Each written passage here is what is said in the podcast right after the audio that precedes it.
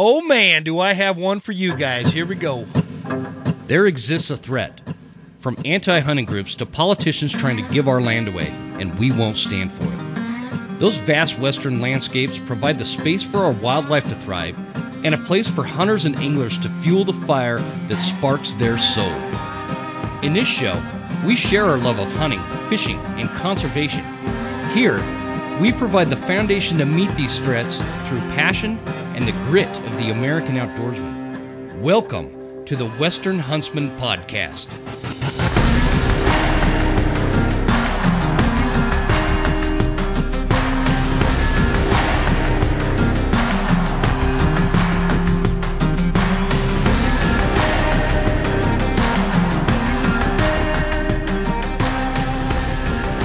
All right, ladies and gentlemen, welcome to this episode of the Western Huntsman Podcast. This is Jim Huntsman, the host, and I'm coming at you from the Broken Time studio right here in Clark Fork, Idaho, in snowy Clark Fork, Idaho. I was able to kind of dig a trench through the snow to get to the studio here. So um, I've got a really good one for you today. If you guys listened a few weeks back, um, I had Guy from Western Contours on, and uh, we uh, apparently made an impact there because I have never had an episode received so much feedback, both good and bad, but mostly good. And so that is good that it was mostly good. Uh, we we had a conversation about hunters and and some of the behavioral things that hunters are doing, both on social media and and perceptions and and just uh, a a wide range of topics that we talked about that we feel are important that hunters need to focus on for a while uh, if we're concerned about the future of hunting. And so that is going to be along the lines of what we're talking about today, but Guy and I have added a very dangerous element to this conversation by bringing on Joe Giglia from Elk Bros. A real sleazy one. a real sleazy one. So, guys, give it up and uh, welcome Joe Giglia from Elk Bros and Guy Duplantier from Western Contours. How you guys doing? Evening, boys. Hey, I'm I'm dangerous, man. I'm ready. I'm I'm ready to rock, man. I'm yeah, I'll bet you are. Well, you guys are already fired up. We've been talking for 20 minutes already. I, I should have recorded mm-hmm. that. Guy was secretly recording us. I was secretly recording it. Jeez. Hey, wait, so, so hold on. You said we got some bad comments. Last time I talked, we only had good. So what was the bad? We had a couple people. I, I got a couple of emails, and and mind you, when I when I say we got some serious feedback, like I don't know if I have two or three episodes that, if you combined all the emails and messages I got, would equal the amount I got off of that one. And that's and, good, man. Yeah, and so some some of them were we. I did have some people that disagreed with uh, some of the stuff we talked about, and that is fine. Uh, because I, I'm always of the opinion that, that disagreement is healthy and, and fine. It's okay uh, as long as it doesn't get nasty and we could we could talk about it, you know, like Absolutely. grown-ups do, right? Um, and you, with you putting me on the spot, I can't specifically remember what the disagreement was. I, I think I had like three messages that were like um, something along the. I think we were talking about how hunters focus too much on hunting and not enough on. I, I don't remember. And I'd have to look it up, man, and I don't have it on me. But that's I mean, okay. You know, yeah, it would have been nice to address those things, right? So maybe we could, you know, turn that not some well, maybe turn that person around, but also, you know, listen to what they had to say, and then maybe that's a correction, of course, for us. So that's that's yeah. why I was asking. And I think right? if Just if you're gonna your point, you know, with those different opinions. If if you're gonna dig into it, here's what I'll tell you is when I say it is good to have some disagreement and and discussion around what those disagreements might be and and different ideas as to solutions uh, to some of the problems we face. That is what is healthy. But when people send me nasty mes- messages and it's just kind of like this hate-filled rant of of BS, I, I don't oh, yeah. I don't pay attention to it, and that's that's really what it was. And honestly, I'll I that's that's nothing new on my show. I'll, I'll get I'll get some hate mail um, periodically. Um, well, you can email email me at guy at westerncontours.com if you want to uh, throw hate. I, I kind of I want to get into that. Yeah. So let's yeah, uh, yeah. I'm, I'm good with let's, that. Let's share the hate. Yeah, I'm, I'm good with that, man. you know, but the the thing about hate mail is just like jokes. there's an element of truth or element of feeling mm-hmm. and all of that. And so, you know, finding out what that is and uh, and trying to find a solution instead of just being part of the problem. That, you know, exactly. it, it, yeah, it's got its pluses. I mean, that's that's why we are where we are um, with a lot of this stuff is because there is not conversation happening anymore. It mm-hmm. it is mm-hmm. these jabs, it is these emotions, it is these digs, and we as a hunting community, man, we're just as guilty of it as as anybody, man, within ourselves. So yeah, yeah, yeah very true. Well, yeah, if it struck a chord, I mean, that says a lot to me right there, right? It and it did, it did, and and that's that's kind of the goal with this, right? That's that's why we're talking, and we want to strike a chord, and we want to make uh, an impact, and and you guys are are positive influences on the on the hunting community, and I feel like if if we all just get some uh, some unity uh, out of this, mm-hmm. uh, that I think that that's going to be a key, and that that kind of leads me to one of the emails that I wanted to uh, read specifically to you, guy, but um, this was it, it's a really good idea because this is one of the things we talked about. I'll just read it. It's from a, a listener named James Jones, and hmm. he sent it in. Um, I hope, I think I asked him if it was okay if I said his name, but I, I'm sure it is. Um, Too late now, James. uh, sorry, James. If it, if it's not, you're gonna be famous, man. No, hold um, it against Jim and not Joe and Guy. My fault. fault. My fault. uh, so it says Jim. I was listening to the podcast with Guy from Western Contours. Great interview. The one thing that caught my ear was the raffle that Guy had and was so disappointed on the turnout. You've interviewed mm-hmm. a lot of great other people that has a podcast of their own. Is there a way that other podcasts could come together and do a joint raffle? If I would, uh, joint raffle. Sorry, I'm trying to read it here. If if I would have known about the raffle, I would have definitely signed up for it. Probably more than once at five dollars a draw. But I am not a consistent listener to Guy's podcast, and uh, didn't know about it or even heard about it, but listened to a few other podcasts of people that you have had on your podcast. I hope it makes sense what you're trying to get across. If you had, let's say, five podcasts all doing the same raffle, it would work out and uh, a lot better. Thanks. Okay, so basically what he's saying there is there's people that listen to um, blue collar elk hunting, right? Uh, yeah. that don't listen to the Western uh, Huntsman. Very few, but we have a couple. There's people that listen to Western Contours that, that don't listen to the Western Huntsman. There's people listen to my show that, that don't listen to some of the other shows. So um, what what he's kind of getting at is is instead of just one platform trying to run like a raffle to raise money for you know Sportsmen's Alliance for just throw that out there um, is is having multiple platforms kind of come together. And I thought it was a good idea, and I'd, I'd be up for it if you guys are up for it, uh, doing something along those lines.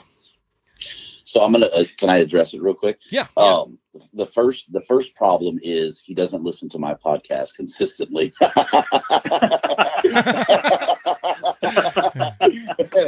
outside of that, man, I, I, I would agree, right? I, the hardest part is well, I guess it's not a hard part is that some of us have that we deal with certain companies, um, you know, be it on an affiliate basis or whatever, what have you. Mm-hmm. Um, so there's lines there, right, to, to keep.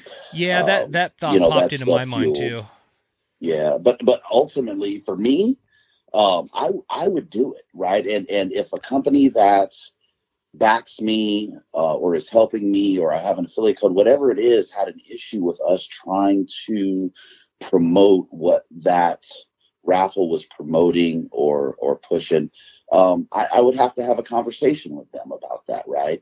And mm-hmm. one of the reasons for me that is, it, I don't I don't want to be pushy, you know. Hey Jim, hey Joe, hey, because there's a lot of ask, right? There's a lot of ask of all of us.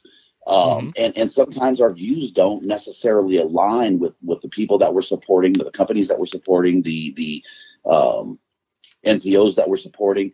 So, and it's just wanting to do it, so you do it, right? You don't maybe you don't give it all the thought, but I think that's a great idea. Um, you know, to come together in that realm. And then I just want to address. So thank you for that idea.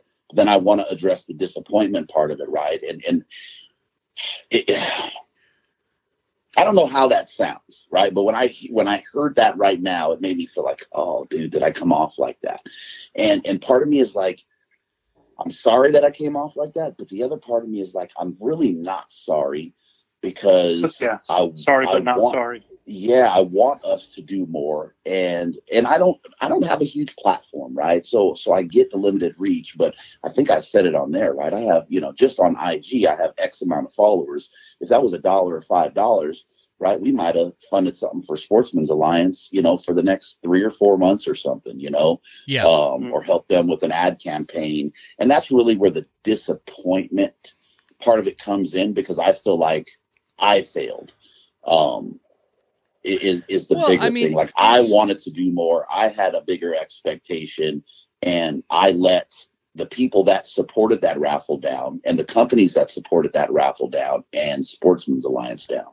Yeah, I I know exactly what you're talking about, and, and it, I I think that disappointment when, when you when you talk about that, I've I've been disappointed in that same way as well.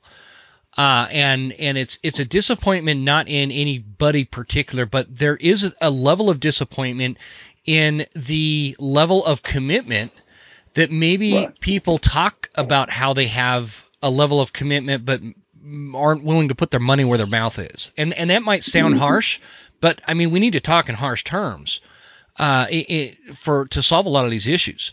Like we need people to step up. We we need people to put their money where their mouth is. Like if this is important to you, that then we need to come together and come up with some solutions and and that that solution having like a multi-platform raffle that's that's one thing right there's other things we can come up with and that that's kind of what we're going to talk about on this show uh, but there's there's a lot of different approaches to this. The the disappointment comes in when we feel like we have a level of support to achieve these objectives that are kind of mutually beneficial to all hunters, but yes. when it comes down to it, the support just really doesn't show up, right? Absolutely. Yeah. And and and you know, I think a big part of that Jim is that a lot of people bring their own um it, it's actually part of the symptom for what's going on with us in our community anyway is that people bring their own thought processes their own outlook their own um, divisions and how they think about what and how things should go within our industry or within our um, our outdoor lifestyle as to for example, when you have an organization like Sportsman Sportsmen's Alliance, or you have um, uh, the Rocky Mountain Elk Foundation, as they get bigger and as they start to support the things they support, people start to nitpick at, oh, that, uh, but I don't support that. Uh, mm-hmm. Well, they said something there that I don't agree with. Well, that's fine and good. Again, I think this is part of the the problem with what we are trying to do as being unified is that everybody wants to nitpick as to what part works for them and what part doesn't instead of protecting our overall outdoor lifestyle and being a part of the conversation with those groups. I mean, part of the problem is is people don't have the time to do that. They're living lives. That's exactly what you were talking about before, the yep. both of you, is that you know, uh, you, we we all get caught up in that. But having somebody that is doing that 24/7 and looking at that, um, that's going to be a plus. If they're not doing it exactly the way we feel that they should be doing it, well, our voice is within that family where we get mm-hmm. to have those conversations. So I think it's better that we we get behind those organizations because there's things that are said. I mean, you, Guy, you and I have conversations. I think Jim, you and I have conversations. I am a supporter of Sportsmen's Alliance. Mm-hmm. I mean, I'm a paid supporter of that.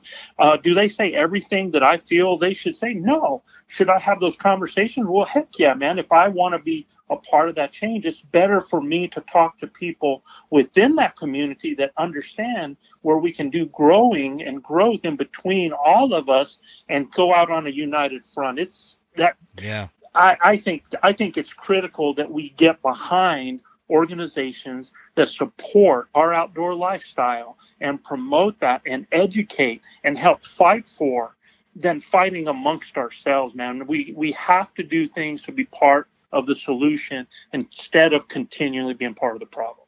Man, and that point. was your episode of the Western Huntsman for this week. Thank you, Mr. Joe. Thanks, Joe. We'll just wrap it up.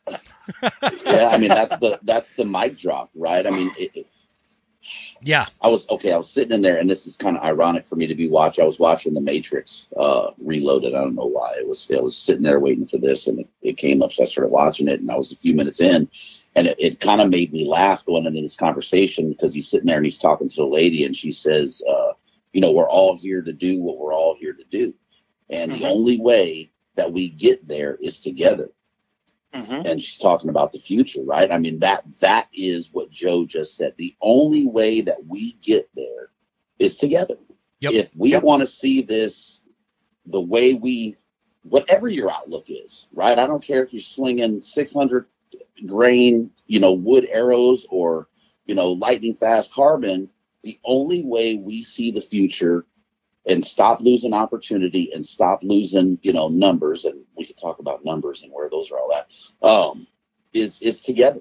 Is a united front and, and voicing it. And and just like Joe said, he supports uh, Sportsmen's Alliance. That's where you know that's where my head is at. And it may not align. You may not align with Sportsmen's Alliance. It may be Mule Deer Foundation, right? Um, but you you you got to align with something and make sure that it's all full circle, right? Don't don't forget about the guys that are you know trapping in New Mexico. Uh, case in point, right? Mm-hmm. Uh, forget about those guys hunters. that are trapping in yeah in in Washington. Forget about those guys because you don't do it. Yeah. Um, you know we, are gonna lose it if we're separated. It, it just it, it's sad, man. Well, I want to talk about when when we boil all this out and shake it out, right, and, and mm-hmm. get down to like this this foundational level, I want to talk about what the problems are because we could we, okay. we could we could talk about you know how we need to be unified and and all this stuff and come up with some solutions and and all that is great but we really need to identify it's like it's like if i'm an alcoholic you know i need to identify that i'm an alcoholic what do they call that the first uh first yeah, step first to step in recognizing to, yeah, yeah to getting better right? so so yeah mm-hmm. So let's recognize it. And I want to go back and I want to kind of throw myself under the bus as to what I'm trying to get at here. Um, when I was in my 20s, I was a lot worse at hunting than I am now, and that's saying something. All right, that's not a that's not a small statement. but I remember, you know, when I'm in my 20s, um, hunting to me was a huge part of my life and it was really important to me, but I, I was finding that it was like this egocentric thing for me. And this was before social media. Uh, it, it was it was a thing where I wanted people to think that I was a really good hunter, right? And and right. I'm just admitting it. It's and I think a lot of people are like this. I know a lot of people that uh, throughout my life uh, very rarely ever put a tag on anything, but they talked as if they were experts. And not that there's anything particularly wrong with that in itself, but what it exposes is the the ego that is behind hunting. And hunting is in a, a lot of ways like a lot of other uh, I hate to use the word art form, but there is a but but it is kind of an art. It's a craft and it's something that is very personal. It's something that is usually very deep seated in, in, in an individual, man or woman. It's something that is in many of us seated in our childhood or uh, a passion that grew out of uh, an experience when we became adults and, and now it's it's got us you know locked into this uh, you know almost obsession level uh, lifestyle that that we all love. And so it's it's a lot like when I was and guy you could you can attest to this playing in a band there was a lot of ego involved in that right? The you know the you want to be the best drummer you want to be the best bassist or uh, the the most gigging band in, on the local scene or whatever. Uh, and, and we're just trying to get bras thrown on the stage, bro.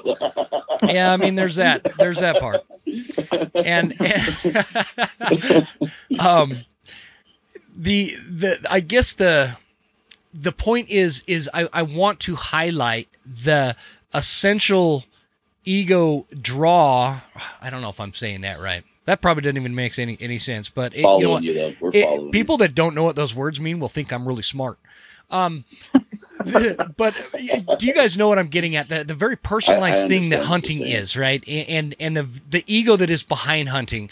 And so this gets exacerbated exacerbated when when we're talking about like social media and Facebook and and when back in the day when I was a kid, there was still ego involved in hunting but it wasn't on the level that it is now because it was what you and I talked about, guy, face to face. When you talk hunting, it was face to face or over the phone or whatever. It was in person communication. It wasn't somebody in Idaho sitting behind a keyboard uh, talking smack to somebody in New Mexico uh, for the kind of bow they're using or the the mm-hmm. size of the elk they took or or anything along those lines.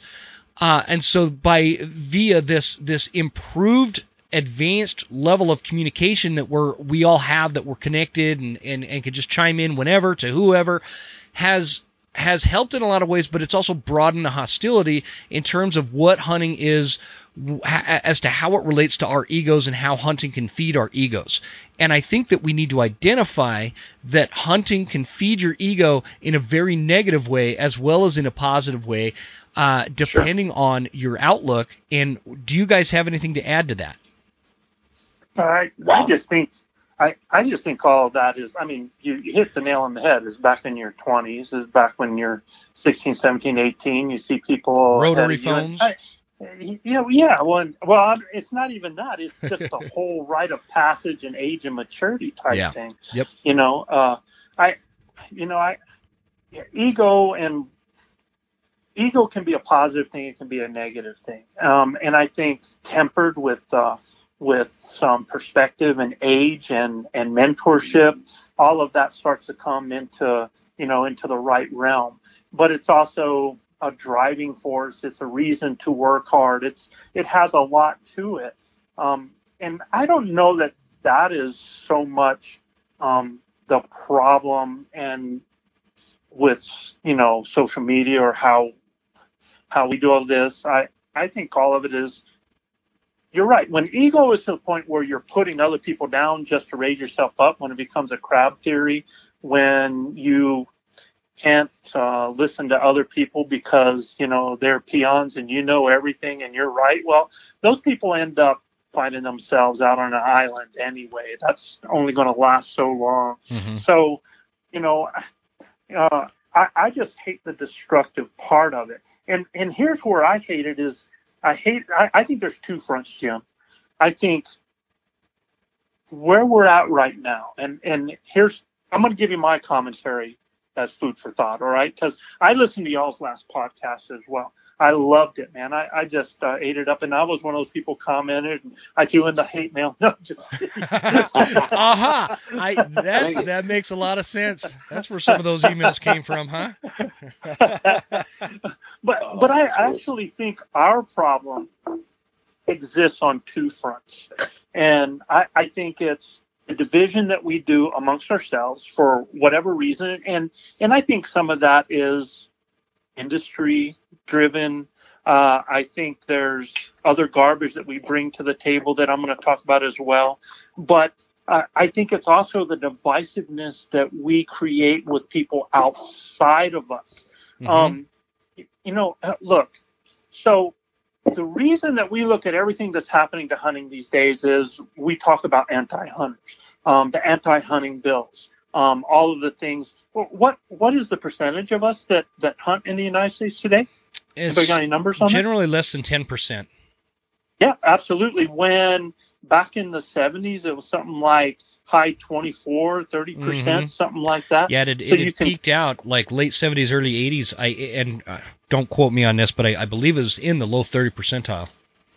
Yeah, and so you see all this. So our numbers are really going down, and yet now we can say that this is anti-hunting, but what we do is we start rewording and adding additional labels and stereotypes for yeah. all of um, the the things that we don't like, either personally or through our religion or through our politics, and we throw that in the pile as anti-hunters. Man, we start we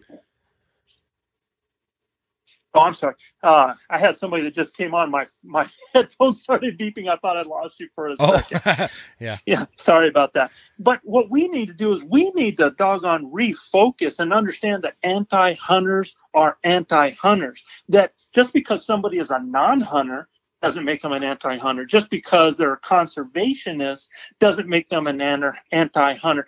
In fact, nothing could be further from the truth. Mm-hmm. You know, I mean, think about this: how many men and women that hunt have spouses that choose not to hunt? Me. Yeah. Well, are they anti-hunters because they no. are non-hunters? And, no. And and to that point, Joe, just real quick, uh, th- that yeah. is, I think, what our focus should be. Are those people that aren't hunters, but they're not anti-hunters? Like my wife is one of those. But, yeah, absolutely. she'll get on my case if I don't get enough uh, wild game meat in the freezer. But um, eh. There goes my phone now. That's the joys of recording over the phone. Um, she'll yeah. get on my case if I don't bring home enough, uh, you know, wild game meat. Uh, it, but yet she doesn't want to go out and do it. And and and then there's there's families that neither nobody in the family hunts, right? They're and they're not yep. opposed and they're not for. And I, I guess the point I'm trying to make to so you can get back to your point there is, mm-hmm. is that that is what our focus should be is is making sure that those types of people don't fall into the anti-hunting category because they've seen so much negativity come out of the hunting side. I, I absolutely just not. a point I wanted to throw out. Yeah, because should what they, they've done is go ahead. Should they be our focus? Sorry, Jojo. Should they be our focus though? I mean, when when it when spend... it comes to what what I, I, guess what I'm getting at there, guy, is is when we're talking about messaging and how how we're presenting as hunters, um, that it should be it should be because our future depends on whether or not their opinion is going to levitate towards an anti-hunting feeling or or a continue on with how they're at they, they don't really have an opinion about it them not having yep. an, an, opinion about it or even giving them a taste of positivity that comes out of hunting um, mm-hmm. should be a, a, key factor in in the future of hunting and and that's just but, that's my opinion but that would but that would be to Joe's point, would be us culling our infighting, right? Uh, that and we're already already or always on the defensive. So if we're focusing on the non-hunting demographic that doesn't really have an opinion, if we can cull our infighting, then can we take some of that energy and place it on the antis because the antis they don't really have the infighting. They they want to see no, the end of don't. this, right? But our focus isn't on them or improving ourselves, right? Like if we focus on what they're doing, and there's some some lessons to be learned from them. They've played a great game over the years, yes. right?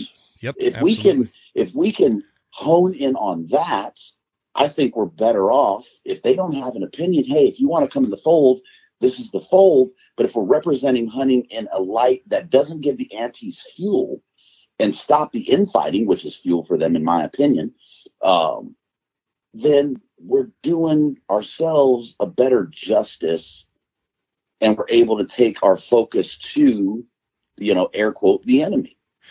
You know, I, I agree with most of what you said there, guy. Um, but there's some disagreement there, and it's it, probably because you you probably shoot a 6.5 Creedmoor, um, and you know things like that.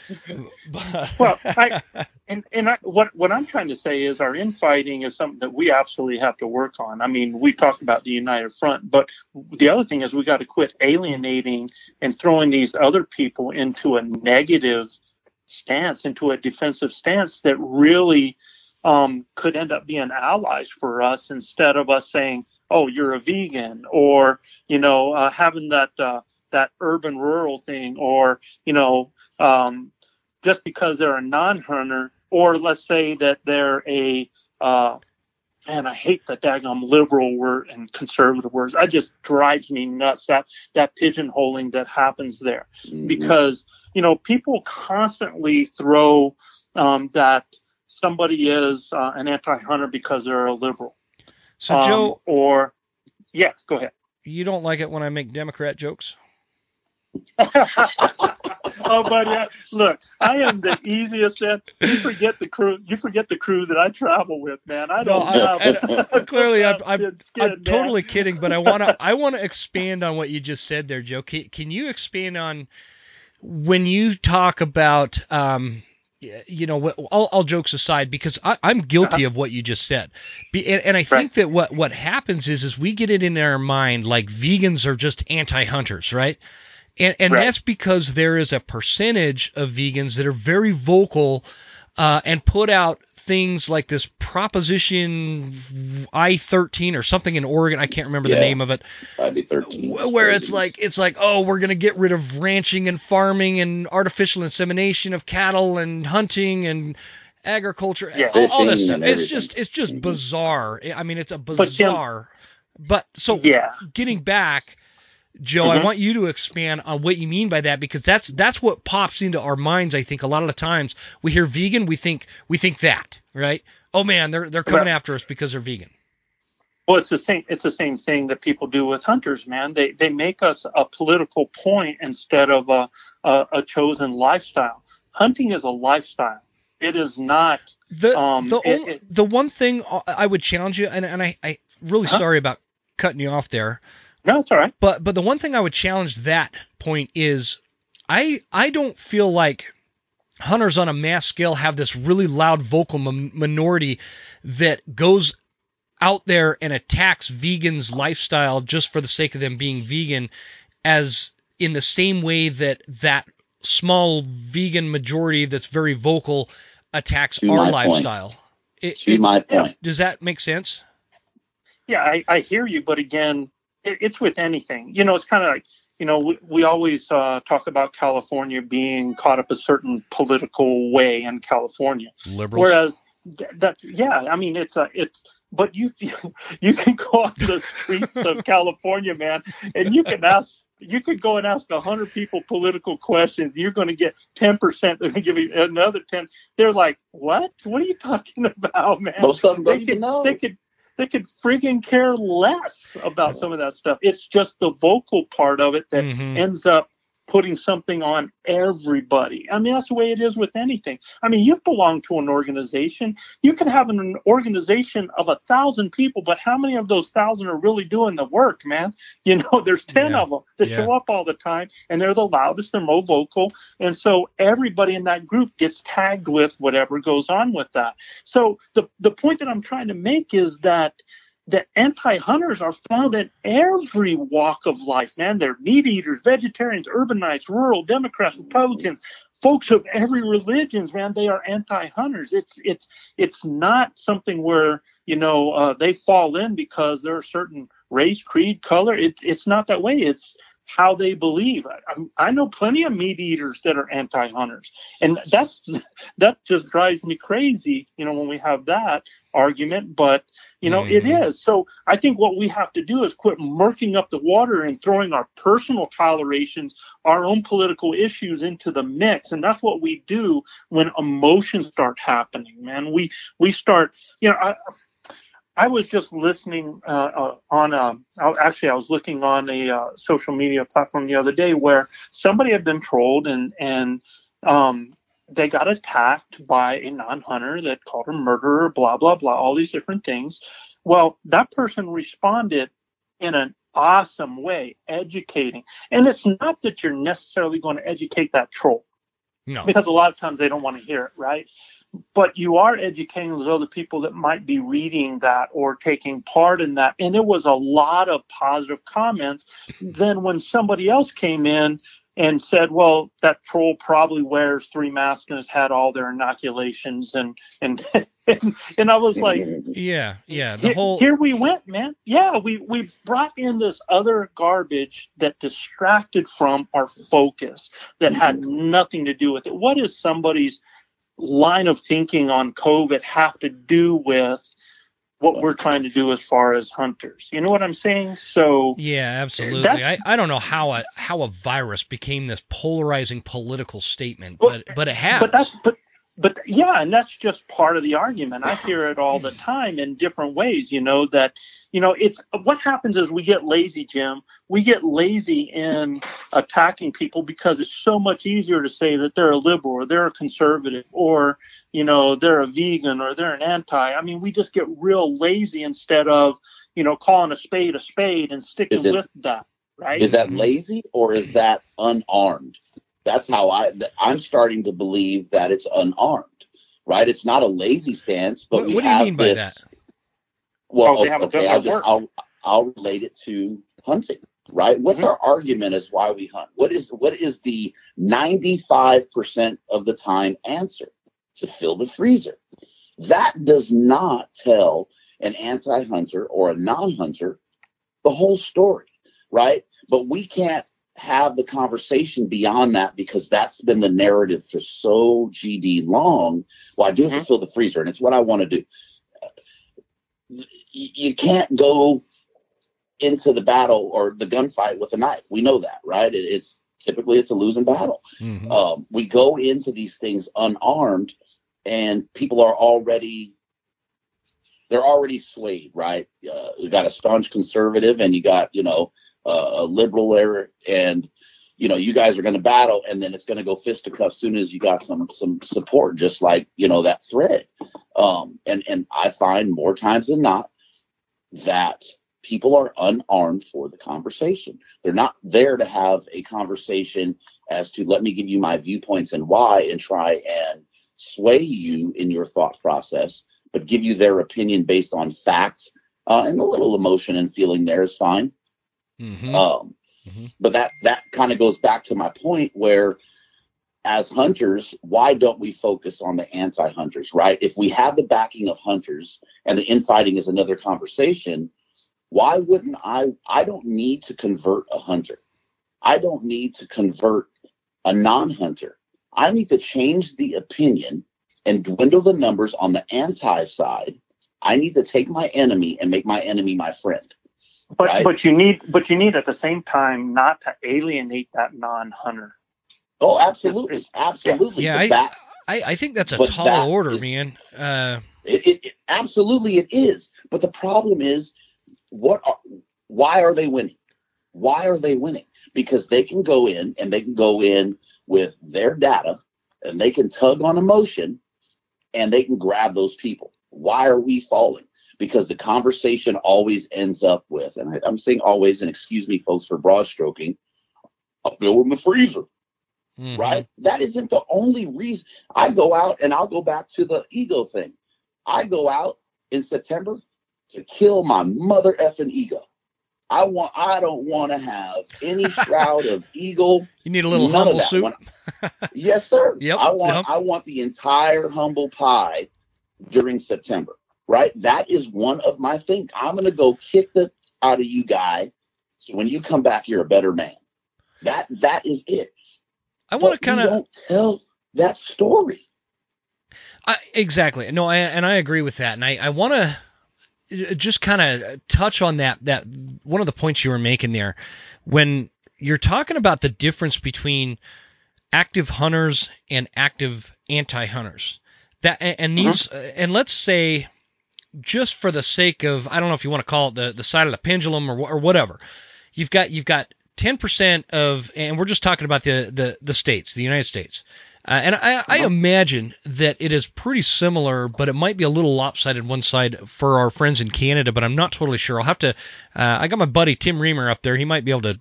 Uh, if you're listening to this, Tim, fill me in on this and let me know how either off or right I am.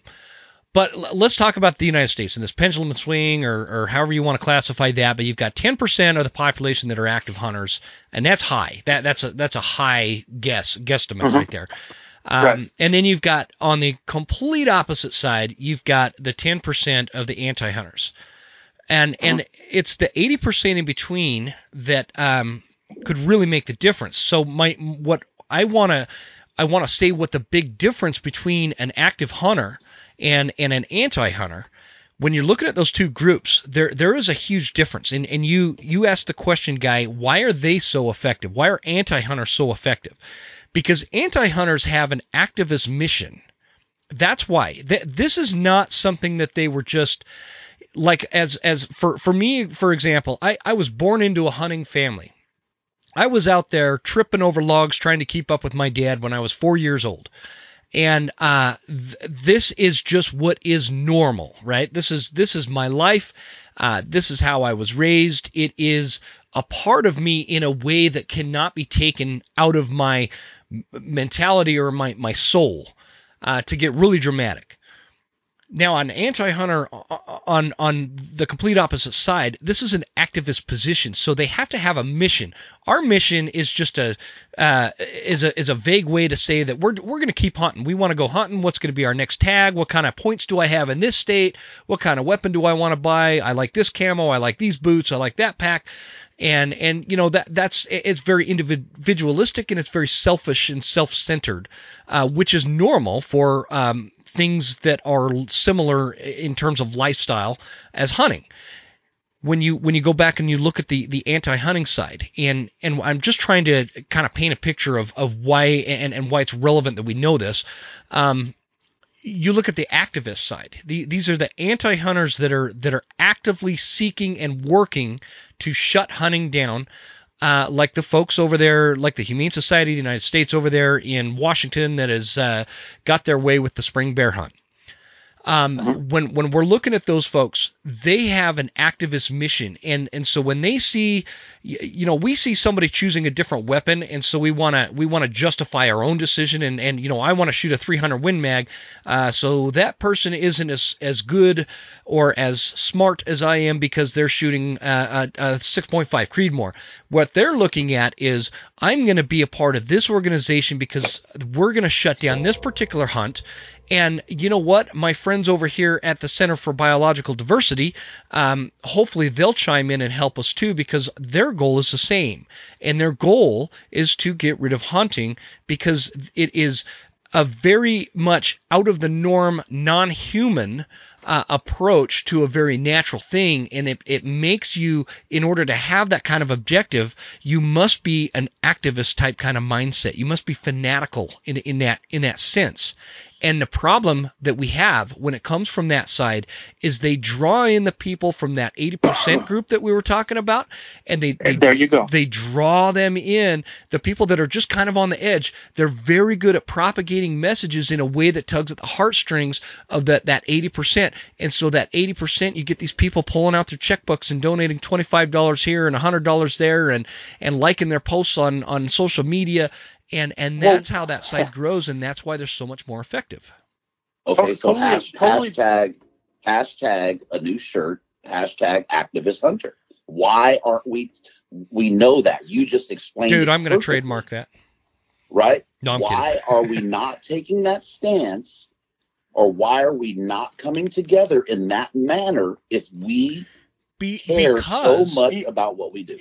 And before before you jump on that point, even more importantly, why are we alienating those other 80% mm hmm by by politicizing hunting and saying that oh you're a vegan or you're a you're a liberal or you're a democrat or you're a republican and so you don't belong with us? We we are we are throwing out these labels and names and and and calling it we've just brought in this very divisive attitude that has just filtered through all of these political things that have happened.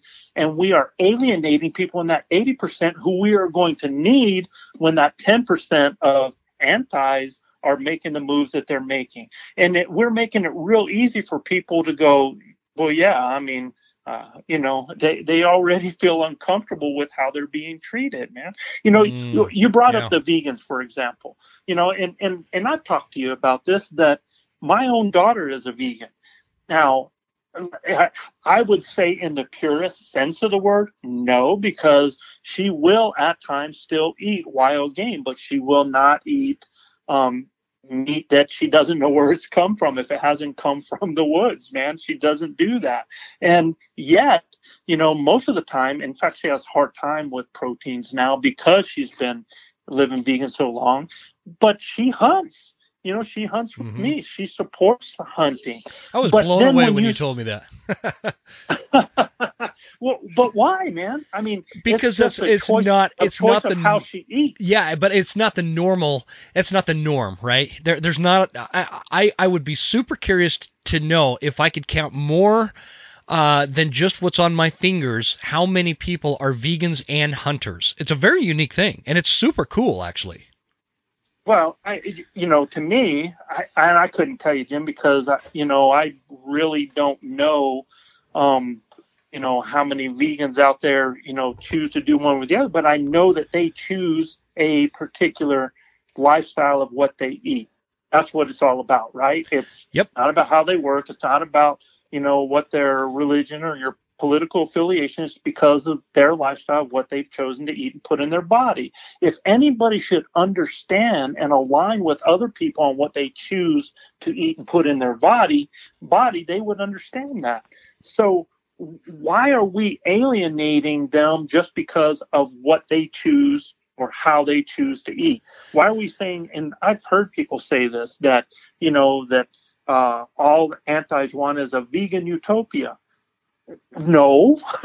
They yeah. don't want people they don't want people hunting and shooting animals. That's what they want. Has nothing to do with whether or not they want everybody to eat only vegetables. Like i said there's a lot of antis out there that eat meat man. So uh yeah i man i you know not to get off topic there but I, i'd be super interested to see how that thanksgiving conversation goes when you've got a daughter that's a vegan now, granted, your daughter is unique, okay, because she she's huh? a hunter and she supports what you do and you support what she does and all that kind of stuff. But a vegan sitting there with her dad, who is Coach Joe Giglia of the elk hunting blue collar academy, or you know, and so it's, oh, yeah. it's quite the uh, the the dichotomy, if you will.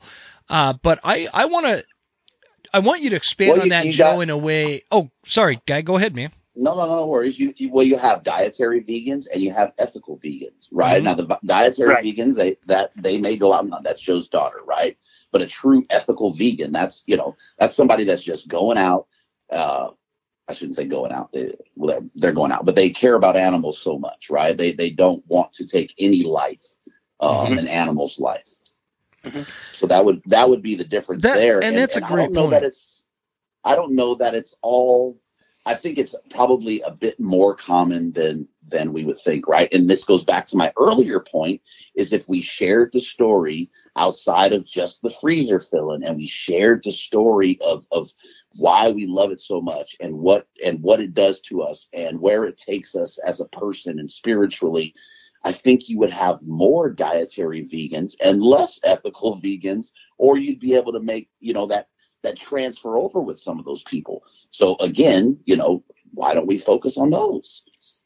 Yeah. So that and, and that's that's a really good point. And and I think that it, between what you just said, guy, and what Joe was saying, uh, I, I think that it's important in I, am not speaking for all of us, certainly, but I'll speak for me personally. Um, it's foundationally as as a man and as a human and as a as a citizen of the United States of America, I could care less if somebody's a vegan. I, I don't care if mm-hmm. somebody's mm-hmm. a vegan. I don't care if they're a Republican. I don't care if they're a Democrat. Uh, I don't care if they're a hunter or they're a non-hunter. I, I don't care if they're a Mormon or a Catholic. I don't I don't care if I don't care. Like I, I literally don't care what somebody's lifestyle choices are, and that's the beauty of America and the land of the free.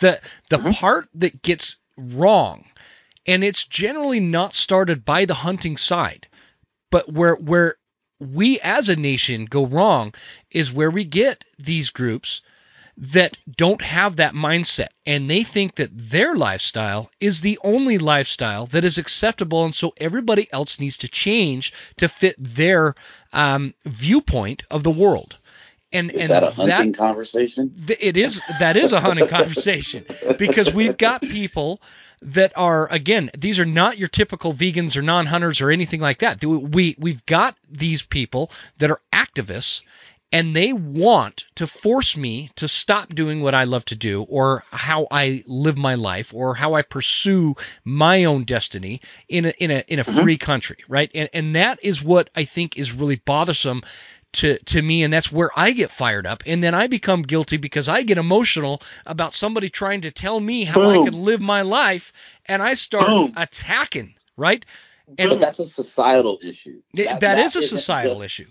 And, it, but it but we live in a in a society where part of us are hunters. And, and so it's it's a hunting issue as well. Mm-hmm. Yeah. But but you just you just hit the nail on the head It's all about emotion, emotion. Mm-hmm. and and and it's we end up doing the same thing that we start criticizing yes. our, our our own um, uh, legislatures about doing about going with emotion instead of the science yeah. or you know uh, uh, we end up doing the same thing it all comes down to um, dividing with labeling and name calling and because of emotions man and instead of keeping our head and let me tell you something look anti-hunters like you said are activists they have a plan all right and what we are doing is falling into that plan because mm-hmm. look y'all the easiest way to over to beat something is to divide and conquer. Absolutely. And I tell you what, I totally believe that anti hunting groups and agendas exist in every political party or front and encourage rhetoric that inflames emotions and creates divisions that are going to weaken our front from the inside out. I mean, you, you see it in, within our own, like you said. I mean, you throw the Creedmoor out there. I mean, that's that's the the joke within our our realm there. But, I made a song I about mean, the Creedmoor once. Right, yeah. Don't, don't please don't sing. Please don't but I mean, as soon as we start having things happen legislatively that affects our hunting, right away it becomes an urban or rural. It becomes vegan, vegetarian, meat eaters. Um, you know, between them, it becomes between rich, middle class, and poor. Between hippies or homesteaders, or private and public landowners. Between trophy sport and meat harvest. Between free range and high fence. Man, I mean, we create all of these decisions. I mean, divisions right in between. You know, in between ourselves that weakens us from the inside out. Mm-hmm. And you don't think that those other agendas can inflame that and, and encourage that? Heck yes, man. So uh, that's where I think we have to be so careful, Jim. Look, as a coach, I learned there's three ways to win a game. One way is to go straight at your opponent's strongest point and just beat them at what they're best at. The second was to find the weak points and exploit them. The third way was to create the illusion of a point of attack to draw the strength of that defense while you're really attacking from the weak side. Yep. Right. And mm-hmm. I think we are absolutely falling into the trap of letting people within political machines of whatever mm-hmm. party into politicizing this and start attacking each other using those political vices from the inside out, man. Mm. And I think I think we're being manipulated. I really do. I think we really have to stop and take a look at ourselves and not let ourselves become so emotional that we destroy ourselves from the inside out. Yeah. Okay. Yeah. I, am gonna throw some. I'm gonna throw something in the conversation with with what Joe just said. Right. So um, we have a certain large social media presence and media company that's that's owned or was bought. A, a large percentage of that company was bought by um, folks that are known to be anti-hunting or anti-2A.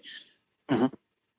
That kind of you know that that line of thinking can be thrown into what you're saying there, right? So how do we how do we go about that? How do folks meander through the muddied waters when it when it comes to things like that, right?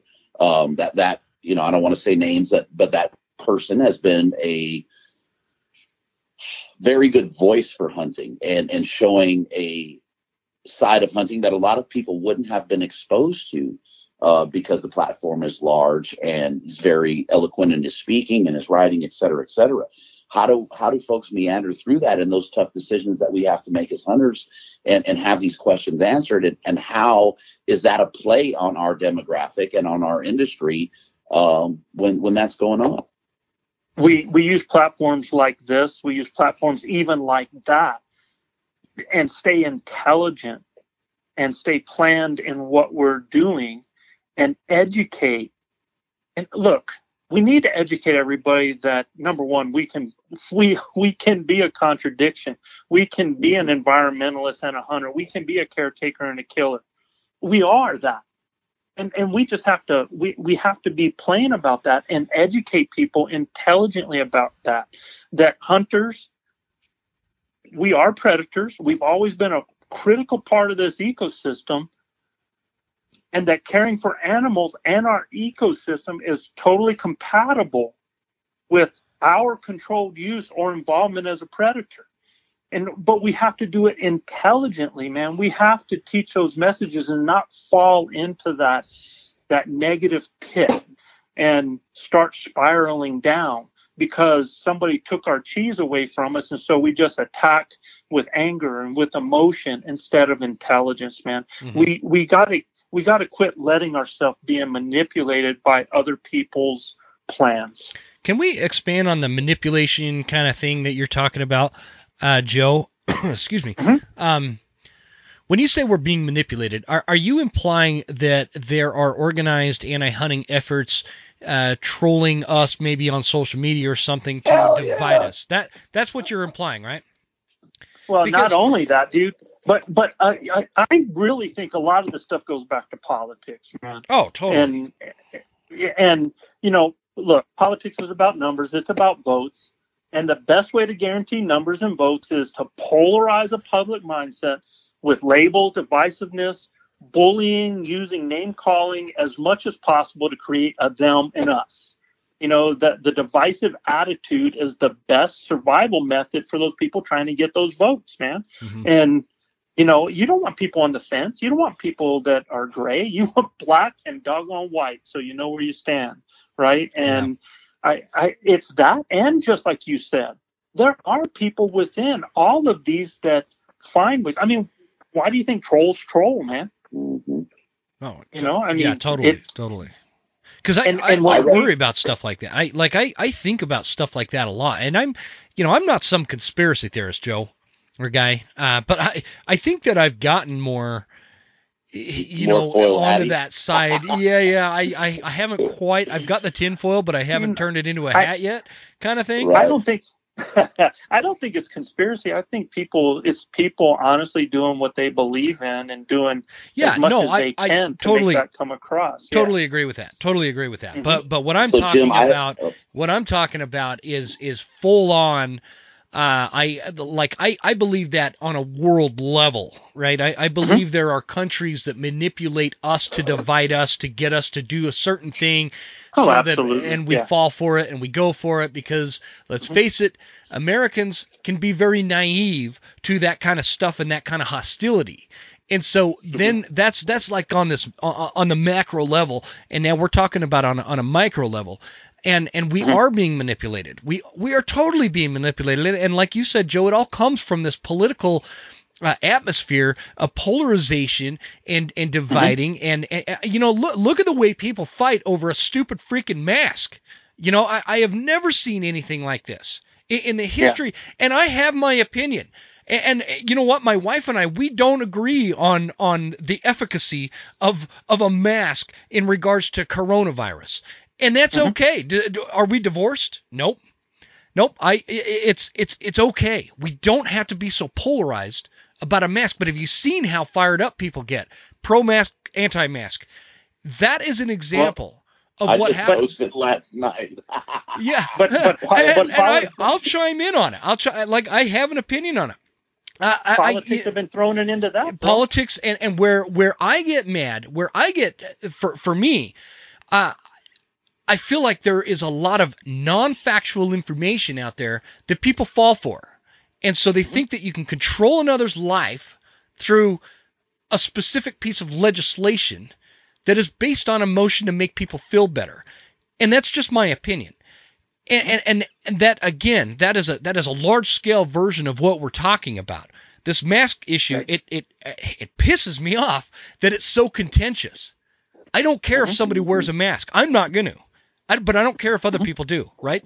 I, I don't care. Mm-hmm. I'm not going to make fun of somebody because they feel better about. Like my wife will do that. She'll wear a mask. I'm not going to make fun it's of her. Easier. right? It, you better yeah. not. I'm no, no, hell no, man. I'm afraid of her. Four foot ten inches of terror, man. I, I'm not gonna, I'm not gonna piss her off.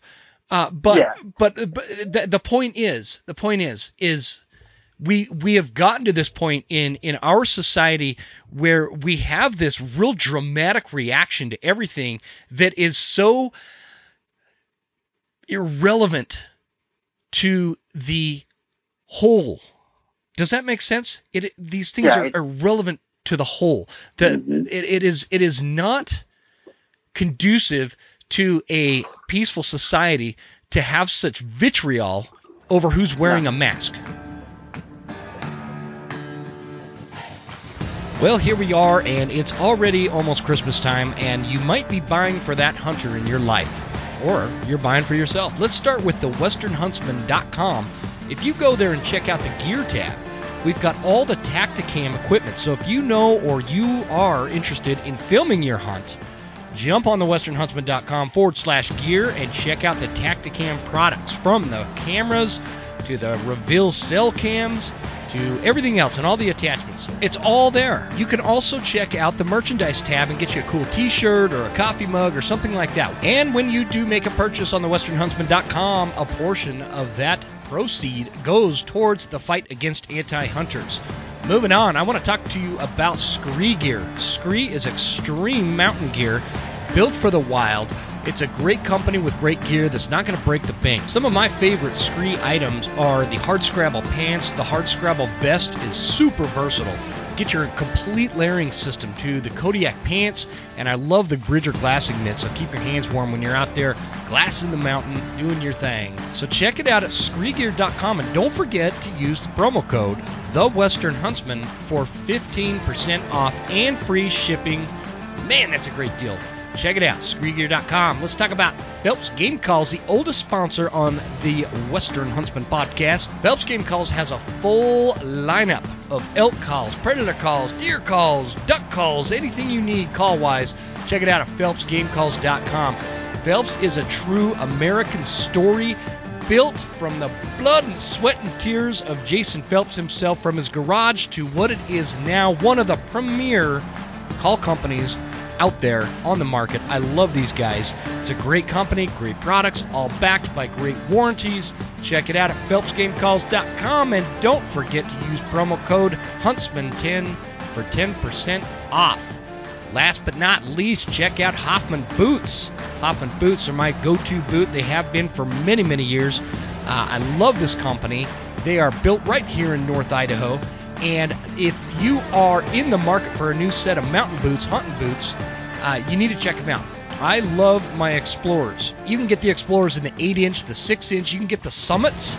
That's another great boot. Personally, I haven't tried them, but I, I can attest that if they're anything as good as the Explorers, you will not be disappointed. So go to hoffmanboots.com and check it out. Use promo code all caps lock, by the way, Huntsman10. Huntsman10 for 10% off on your next Hoffman Boots purchase. Guys, that's it for sponsors. I sure appreciate you guys tuning into the show. Don't forget to check us out on Instagram and leave us a review if you wouldn't mind. It goes a long way to help the show. Let's get back into it. Here we go. Yeah, well, that's or, where they're or, trying to put us. That that, that yeah, that's where they're trying that's what I'm saying. Because we were manipulated like to this point. We were manipulated yeah, just like point. Joe said, divide and conquer. Yep. Right. If if you can get us divided, we can't unify and and and stand up to, in my opinion, some of the tyrannical crap that's going on here here in this POS. You know, they're talking about tomorrow through January 15th statewide to to put the D hole covers back on. And I'm like, I'm not, no, thank you. you know, you you can do that, right? I mean, they're going as far as well. We recommend when you're having your holiday sit downs with your family, wear a mask. Are you kidding me? Like, really like what is that what is that doing and and that that is but, part that is the problem right there is is you cannot force americans to do something like that it can be oof. recommended it could be this it could be that but you cannot force people to do something like that because it's a medical decision so constitutionally kiss my ass but i want to i, I want to joe i apologize I want to I want to no, back up a little bit. I like mean, that this stuff yeah, fires but, me up. Yeah, but you know that's just it. You know, we, within that little phase of conversation right there, the emotions that were said already mm-hmm. let other people know that you're an idiot if you want to wear a mask with your family. When there are some people that feel like, man, uh, if I if if I were to bring something to my and and this is I know I know we're on a little bit of a rabbit hole here. We can get back to the other thing, but my my point that I'm trying to make is the emotions come into it to a point where within our own conversation, within what we're stating there, we're telling other people, well, you're idiots if you do this, and other people are like, but I don't feel that way, man. I feel like if I'm protecting, if that's what I choose to do, if I feel like you're not protecting me because you don't wear one, then they're, are they idiots? So my point is, is why is that? Why yeah. why does yeah. any of that? What does because it have to do with it, the price? It, boils down to Georgia, choice, man. Well, it, it, it's boiling down to choice, right? And, and, and that's where that's the what, emotion comes in, guy. When, right. when we're not given yeah. a choice, that's where that's where right. the emotional charge gets ignited, and and right. that's well, my the, opinion. Where the emotional to... charge, when the emotional charge comes in, though, Bud, is is that if I choose to wear a mask, right? right? If I'm following that and I choose to wear a mask, it doesn't affect anybody because I'm wearing a mask. Exactly. If I choose not to wear a mask, does it affect other people around me? And there's where the anger comes in. No. So that's a How? that's a that's a whole other conversation. It, it is, and we, we can sit wearing, and argue about the efficacy of that all day long. No, no, no, no, no, no. You're not going to skip over that. Hold on, hold on. oh. If, if it's if if we're saying you you do what you want to do. Mm-hmm. You wear a mask, I'm okay with that, right? If if you want to have, you know, do the the vaccine, I'm okay with that. But right. but Joe just and it was funny to hear it. Joe just said, I'm not protecting him, but he's wearing the mask and and has the vaccine or whatever, but he's wearing the mask, but I don't have it on, so I'm not protecting him. Mm-hmm. But what I'm that, saying is that, that, that's a lot of the feeling out there. That that is that is from, that is. Right, but, but, but the emotion make... does not come out of out of a fact based thing. Like the, I'm sorry. I'm sorry. It doesn't that, make any sense to me. Yeah, and, and well, let me ask you this because we we've been on this, we've been down the Joe, you call it the rabbit hole here on on this mask issue. Uh-huh. But let me ask you this, you guys, you know, think back to like um, I don't know, 1990, right? Mm-hmm. Joe, I mean, you can go back to like 1929 if you want. Uh, who's whoa, whoa, whoa, whoa, whoa? Who said that? No, think back to 1990. Are you talking about when when when when cigarette smoking? Uh, Your high school days. No longer happen in the public. no, I I want to go back to like 1990 and and put yourself you know in that that era that time frame and can right. you imagine in your wildest dreams that there could be such a level of contention over a mask. You know, I, I remember watching uh, on TV, um, I forget which Olympics it was or prior to the Olympics, and, and I was seeing everybody in China wearing masks and some of these other countries that were wearing masks all the mm-hmm. time. And I was like, and I can remember thinking to myself, how how could that ever happen like that? You know, yeah. I mean, it was it was not even uh, the nearest possibility in my mind. You know that that that that could but happen. But your reaction or, wasn't or there. Your reaction wasn't, oh man, they're stupid for wearing those masks. No, no, it was it was like, man, I would hate to live in a country where I couldn't breathe the air and risk, you yeah. know, life or or or something because of it. You know. Well, that was I, a smog I, thing or something, wasn't it? Um, it's both been small. Yeah, yeah, and then they got hit with the with the bird flu. I think it was when that happened over there too. Mm-hmm. So yeah, there's yeah, been a few times when like, they, they like mm-hmm. China, they'll they'll have uh, you know uh, the the the population basically. I don't know if it's mandated or what, but they're wearing masks quite a bit. But mm-hmm. um, yeah. You know, it's just it, it's just a mindset. No, thing. I couldn't imagine it back in 1990. I could never imagine it. Me neither. And, Me neither. Yeah, uh, and I, I mean, it's even hard for me. It's even hard for me to imagine now. You know, yeah, I mean, oh yeah, and, and and and I pray I pray nightly for this to disappear from this earth, man. And and mm-hmm. I question what it's going to be like for my granddaughter, and I question for what it's going to be like for a lot of people. I mean, we've we've lost two members of our family because of it. We've mm-hmm. I've got um I, I went to go do business with a guy just the other day that uh, is from New Mexico. He's young. His dad was only 62, and he just lost his dad. Never had any idea that um, that he had gotten COVID, and until they came to get him with the ambulance, and and that was it. And mm. and I mm. and I didn't even know what to say to him or how to even talk about that, you know. But I mean, it's it has affected our lives in ways that we would never comprehend. And uh, you know, to me, the whole commentary on it is not really whether or not we wear it. It's just on man, how sad of a situation it is that we've gotten to this point in this world, and and that's the point. Is, you know? That's the point mm-hmm. I'm I'm trying to make. There is is look, y- you can have your personal opinion about wearing a mask. I do. Uh, mm-hmm. Uh, so does my wife. Um, you can have your personal opinion on on the effects of of coronavirus or COVID nineteen, and and you can have your opinion as to how we react to it or whether or not you want to take a vaccine. The point is, mm-hmm. the things been politicized to an a point to a point in which mm-hmm. like back uh, going back to this 1990 phase you know i mm-hmm. remember the days when one member of my family could be a republican and the other member of my family could be a democrat and there could be Absolutely. some friendly banter back and forth and and it was like it was more like an NFL rivalry oh you're a you're a cowboys fan oh you're a broncos fan it was along those lines sure there was some heated moments um, but no hatred. It, it wasn't like what it is now. Like I've had members yeah. of my family that are so extreme one way on the political oh, side that they won't even talk to me anymore.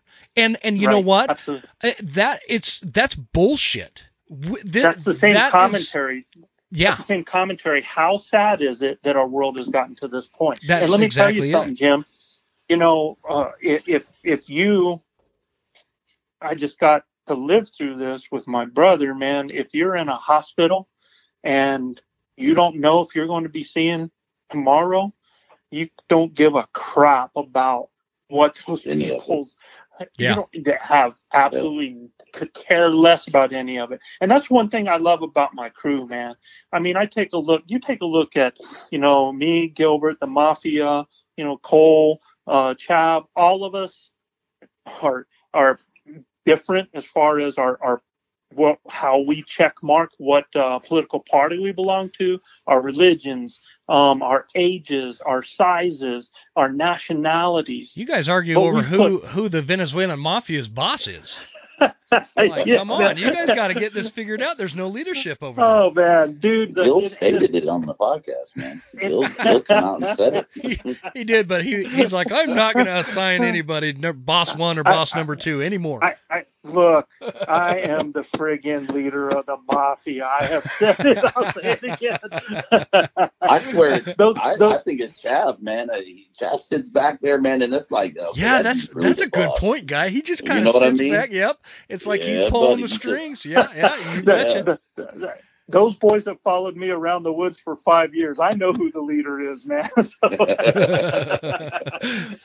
but you know, the thing is, man, it all comes about look, we can have conversations and we become better because of those conversations. Do we have our opinions? Absolutely, we have our opinions. And, but does that mean that we're going to stop caring about each other because they're different or we can't have those conversations or we can't try to make each other better as a whole? You know, eh, it, that's what it's about. And I think but that's where we're really, at, Joe.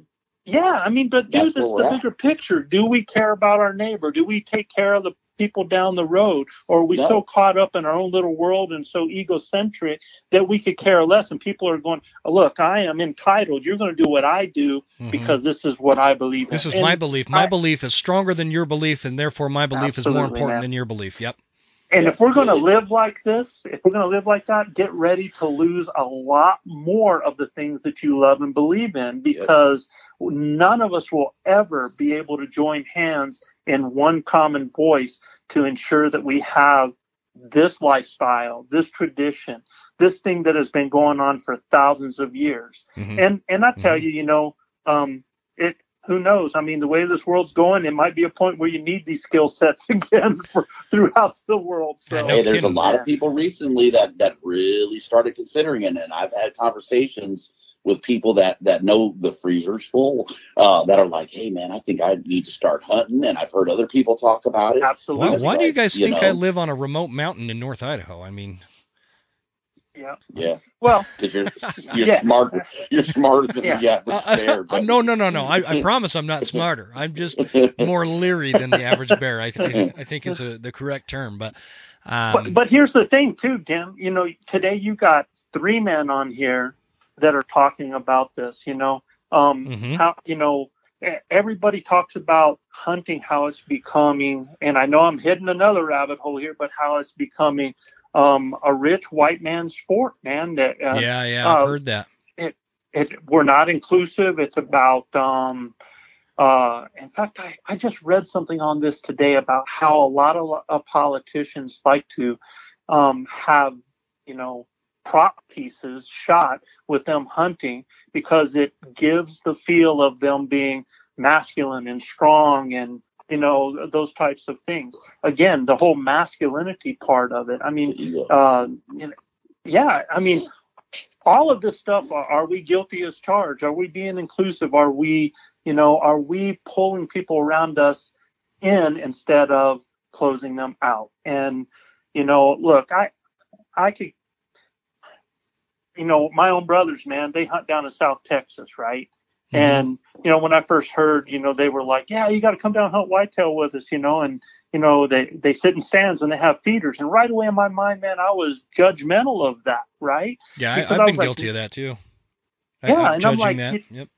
Yeah, and look, it might not be my thing, but it's perfectly legal. Mm-hmm. Um, it's and and I tell you what, until I went down there, I never understood the fact that you'd never kill a deer in that country if, if you didn't have a feeder, man. Yeah, yeah, yeah, and, yeah and then I even take it to a further sense, you know, when I think about it, like people that, you know, they put out water, or things like that. But yet, as hunters, we wait by water holes, or, you know, we wait by agricultural things for them to come over a fence, or we call them off private. I mean, look, I mean, you can pick your poison and you can expand it to to suit whatever it is you like, or you could get very narrow minded. But the thing is, is we are all doing the same thing in one sense or another. And we have you know, to, even, yeah, yeah.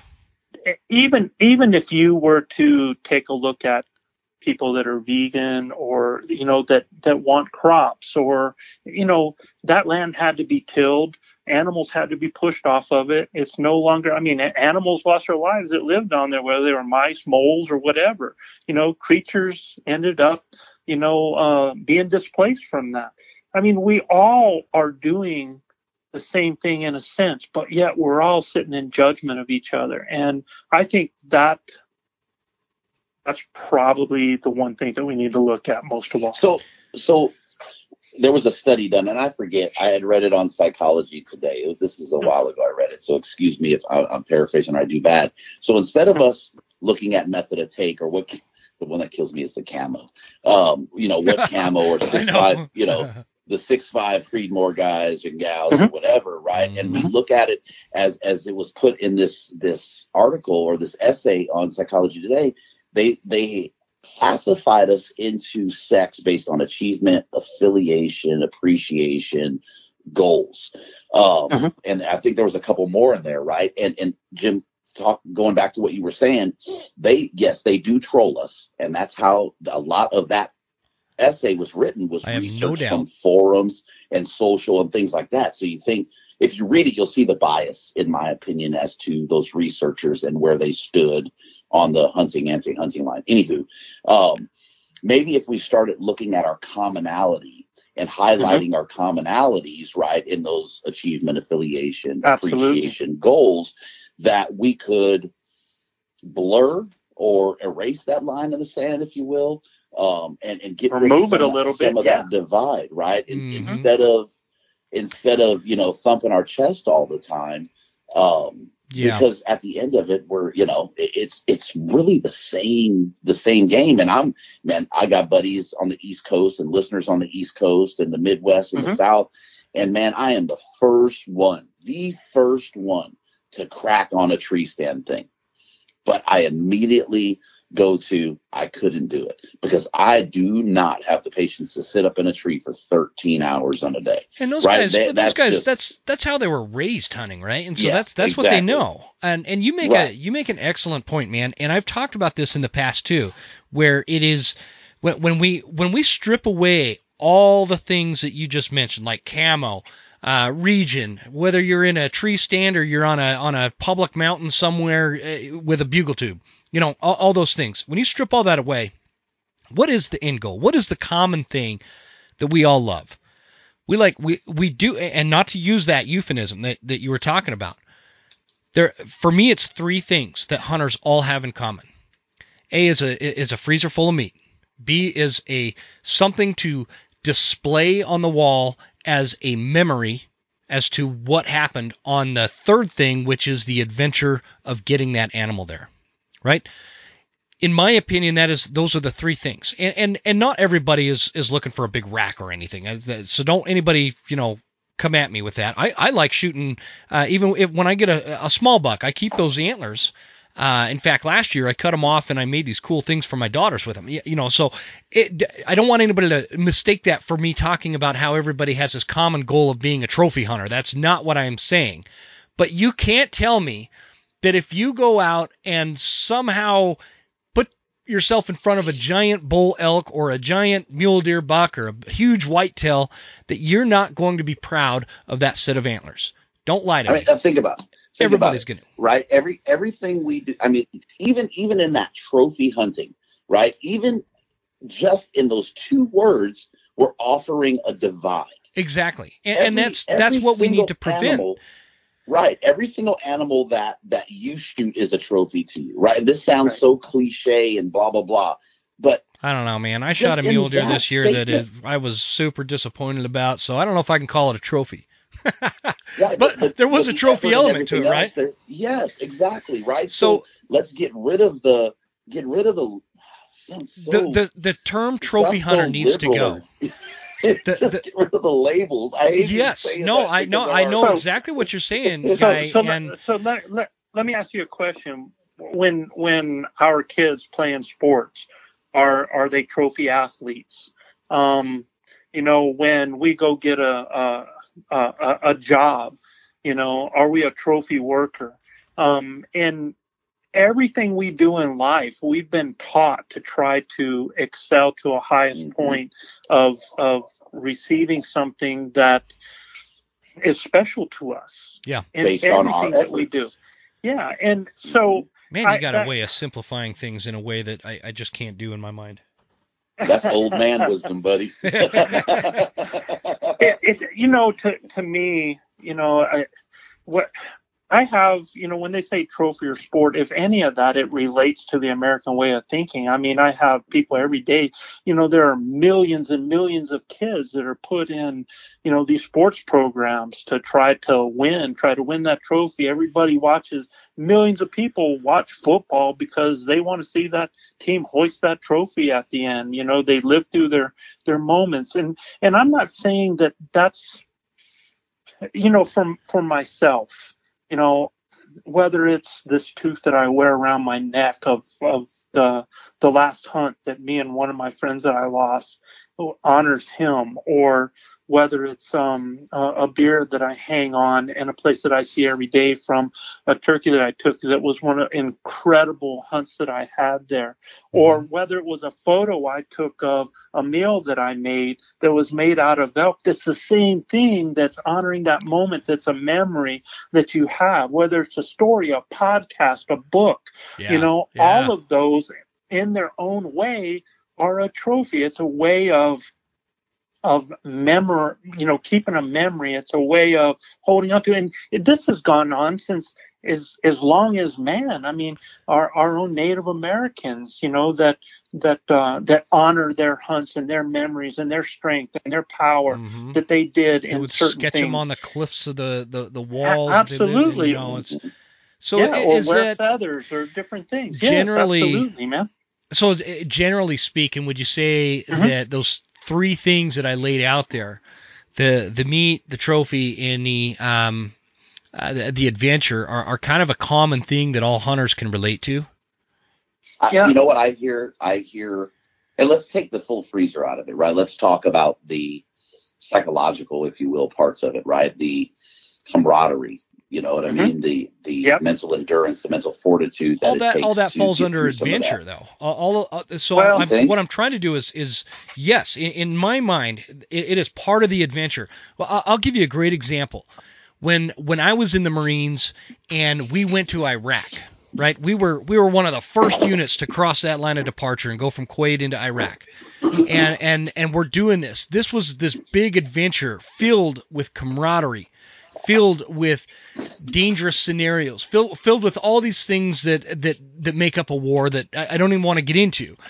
But when I think of that, there there was this level of excitement prior to going that that mixed with fear and all these other things that that play into it but the camaraderie and and and it's all part of the adventure and and especially for for men but humans they want that. They need the adventure. Not, I, am not saying we all need to go to war, uh, but I, am talking about we need some kind of adventure. That's why there's so many things to do. Some people get their adventure from mountain biking. Some people get their adventure from, um, you know, jumping out of airplanes with a parachute. Whatever the adventure is, or adrenaline rush, or whatever you want to call it, this it, it all boils down to these three things that we're looking for and adventure is is, is part of that. And then the adventure is the one however you can expand into multiple different things. And the point i'm trying to make is if somebody goes out to a high fence elk hunt and they uh, they the, because they don't know anything about public land elk hunting right? They go out and they pay the money. They've got the means to go on a high fence elk hunt their end goal is to get the trophy, the meat, and the adventure. In their mind, that is an adventure. And when I go out, or Joe goes out, or or you go out, guy, and and we're out on public land, non-guided, you know, doing it ourselves kind of thing, uh, going through the motions, and and what is our end goal? It's the same damn thing. Our adventures okay, may be I'll... defined a little bit differently, but the the outcome is the same. And so where it doesn't interest me to go on a high fence hunt at all, I'm not going to knock the guy that does. Okay, does that make on. sense? Let, let, yeah, it, it does, but but let's let's distinguish here, right? Because you have you have a private land hunt and then you have a high fence, right? When when when you're saying yeah. high fence, are you refer, I'm talking about a legitimate high fence hunt where you know there is pretty much a 99.99999% chance you're going to tag out. Yeah, not just a regular public land hunt. I have but, public but, land and, or I'm well, sorry, I think there's differences there. And the reason I want to say that is because uh, is I feel like you'll get a lot of grief if you don't distinguish. Oh yeah, the difference totally, between totally. PLM but, but you could throw you know that I mean? third element in there. The the goal is still the same for somebody hunting private land. I mean, I hunt private. I have private land. I hunt on it, uh, and that does not guarantee me a uh, a notch tag. That is for sure. What I'm talking about It's about opportunity. Yes, yeah, opportunity, opportunity, and yeah. and how we define the adventure in our own mind. I get a lot more fulfillment by going out into the wild and tracking down an elk in September and calling one in, right? And so there, there's no there's no argument with that.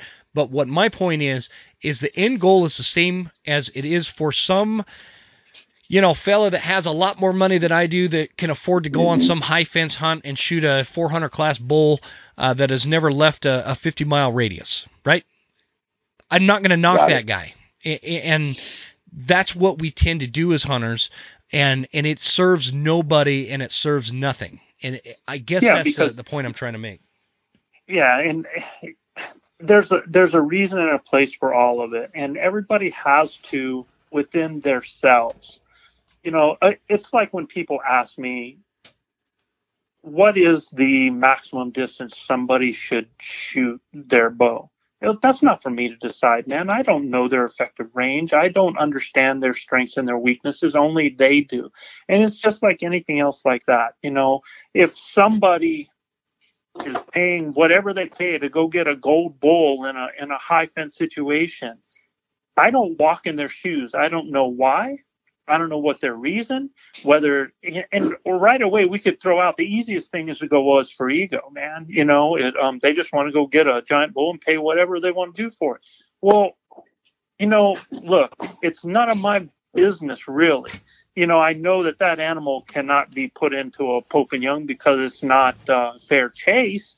Um, but there's that's the reason we have those definitions. I don't know why that person do. I don't know if that person is uh, has um, some kind of physical weakness or if they have some kind of disability or if I, I whatever reason i don't walk in their shoes that's for them to have to face either those positives or those demons once that happens and maybe that is going to be growth within their life and something that they have to face i believe mm-hmm. there's a mm-hmm. reason for everything in this world and it's not for me to figure out what Jim's reason is. It's not mine to figure out what Guy's reason is. Both of you guys are on your own journey and you're going to have peaks and valleys in it and you're going to have to learn from it. You're going to have to face your demons and I'm not going to be able to do that for you. So, you know, all like all we can do is is try to hope that people have that opportunity in what other shape or form it takes to be able to find out those things in life. You were asking about those three things.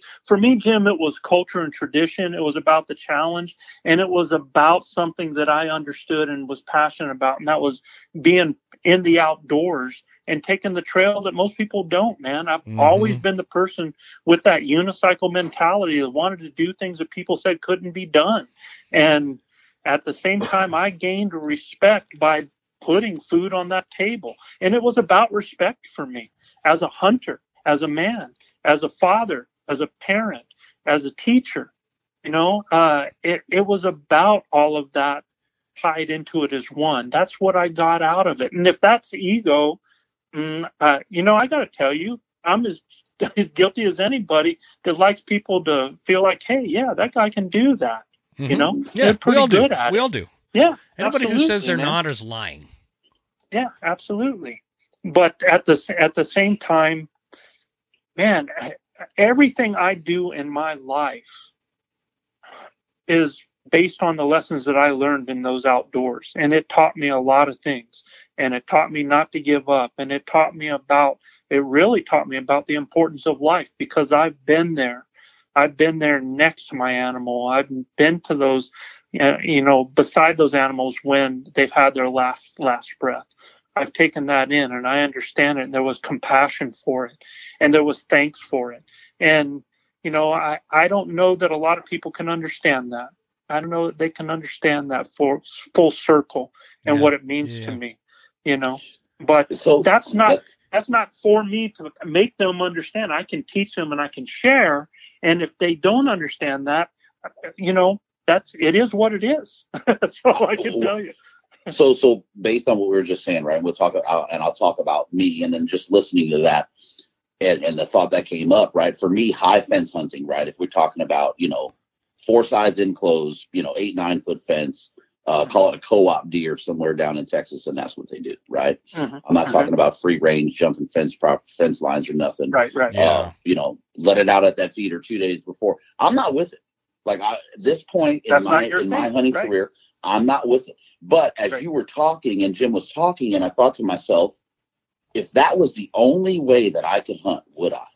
Right. So if if if we want to have that course correction, right? Put your shoe, put put your feet on that shoe. Would you do it if that was the only way that you could hunt?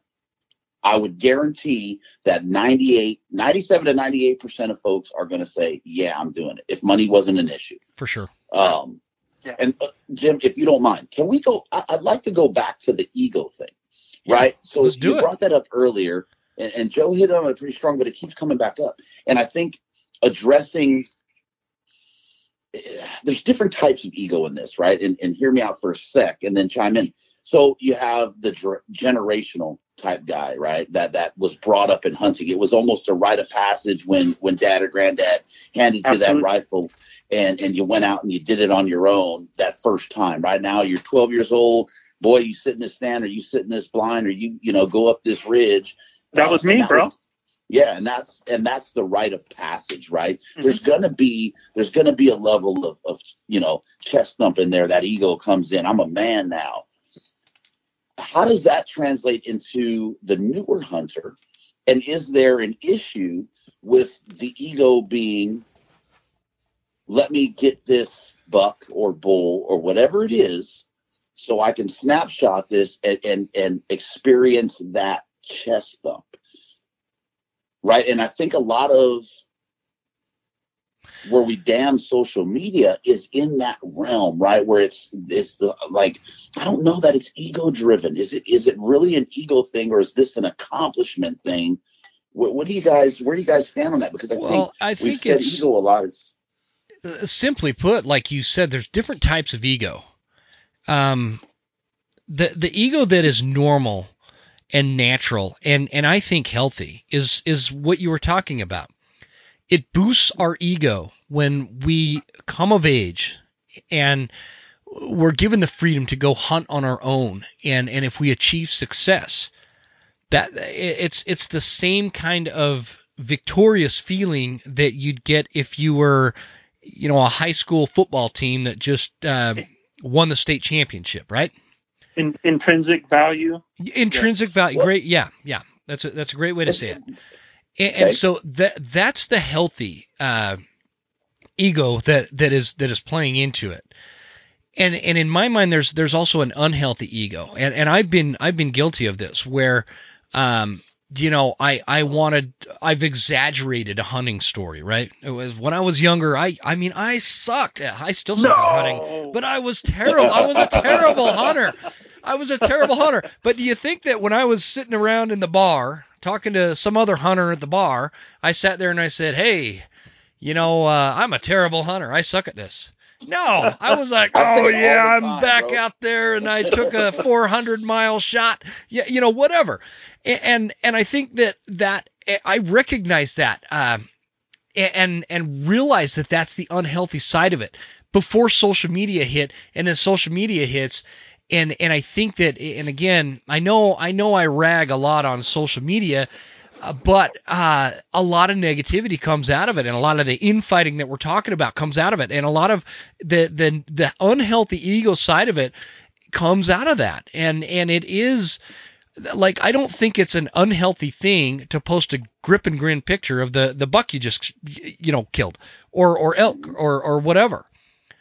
Uh, but I do think that there is an element of, or a percentage of, folks that go out and maybe exaggerate their experience on social media for the sake of social media. It, does that make sense?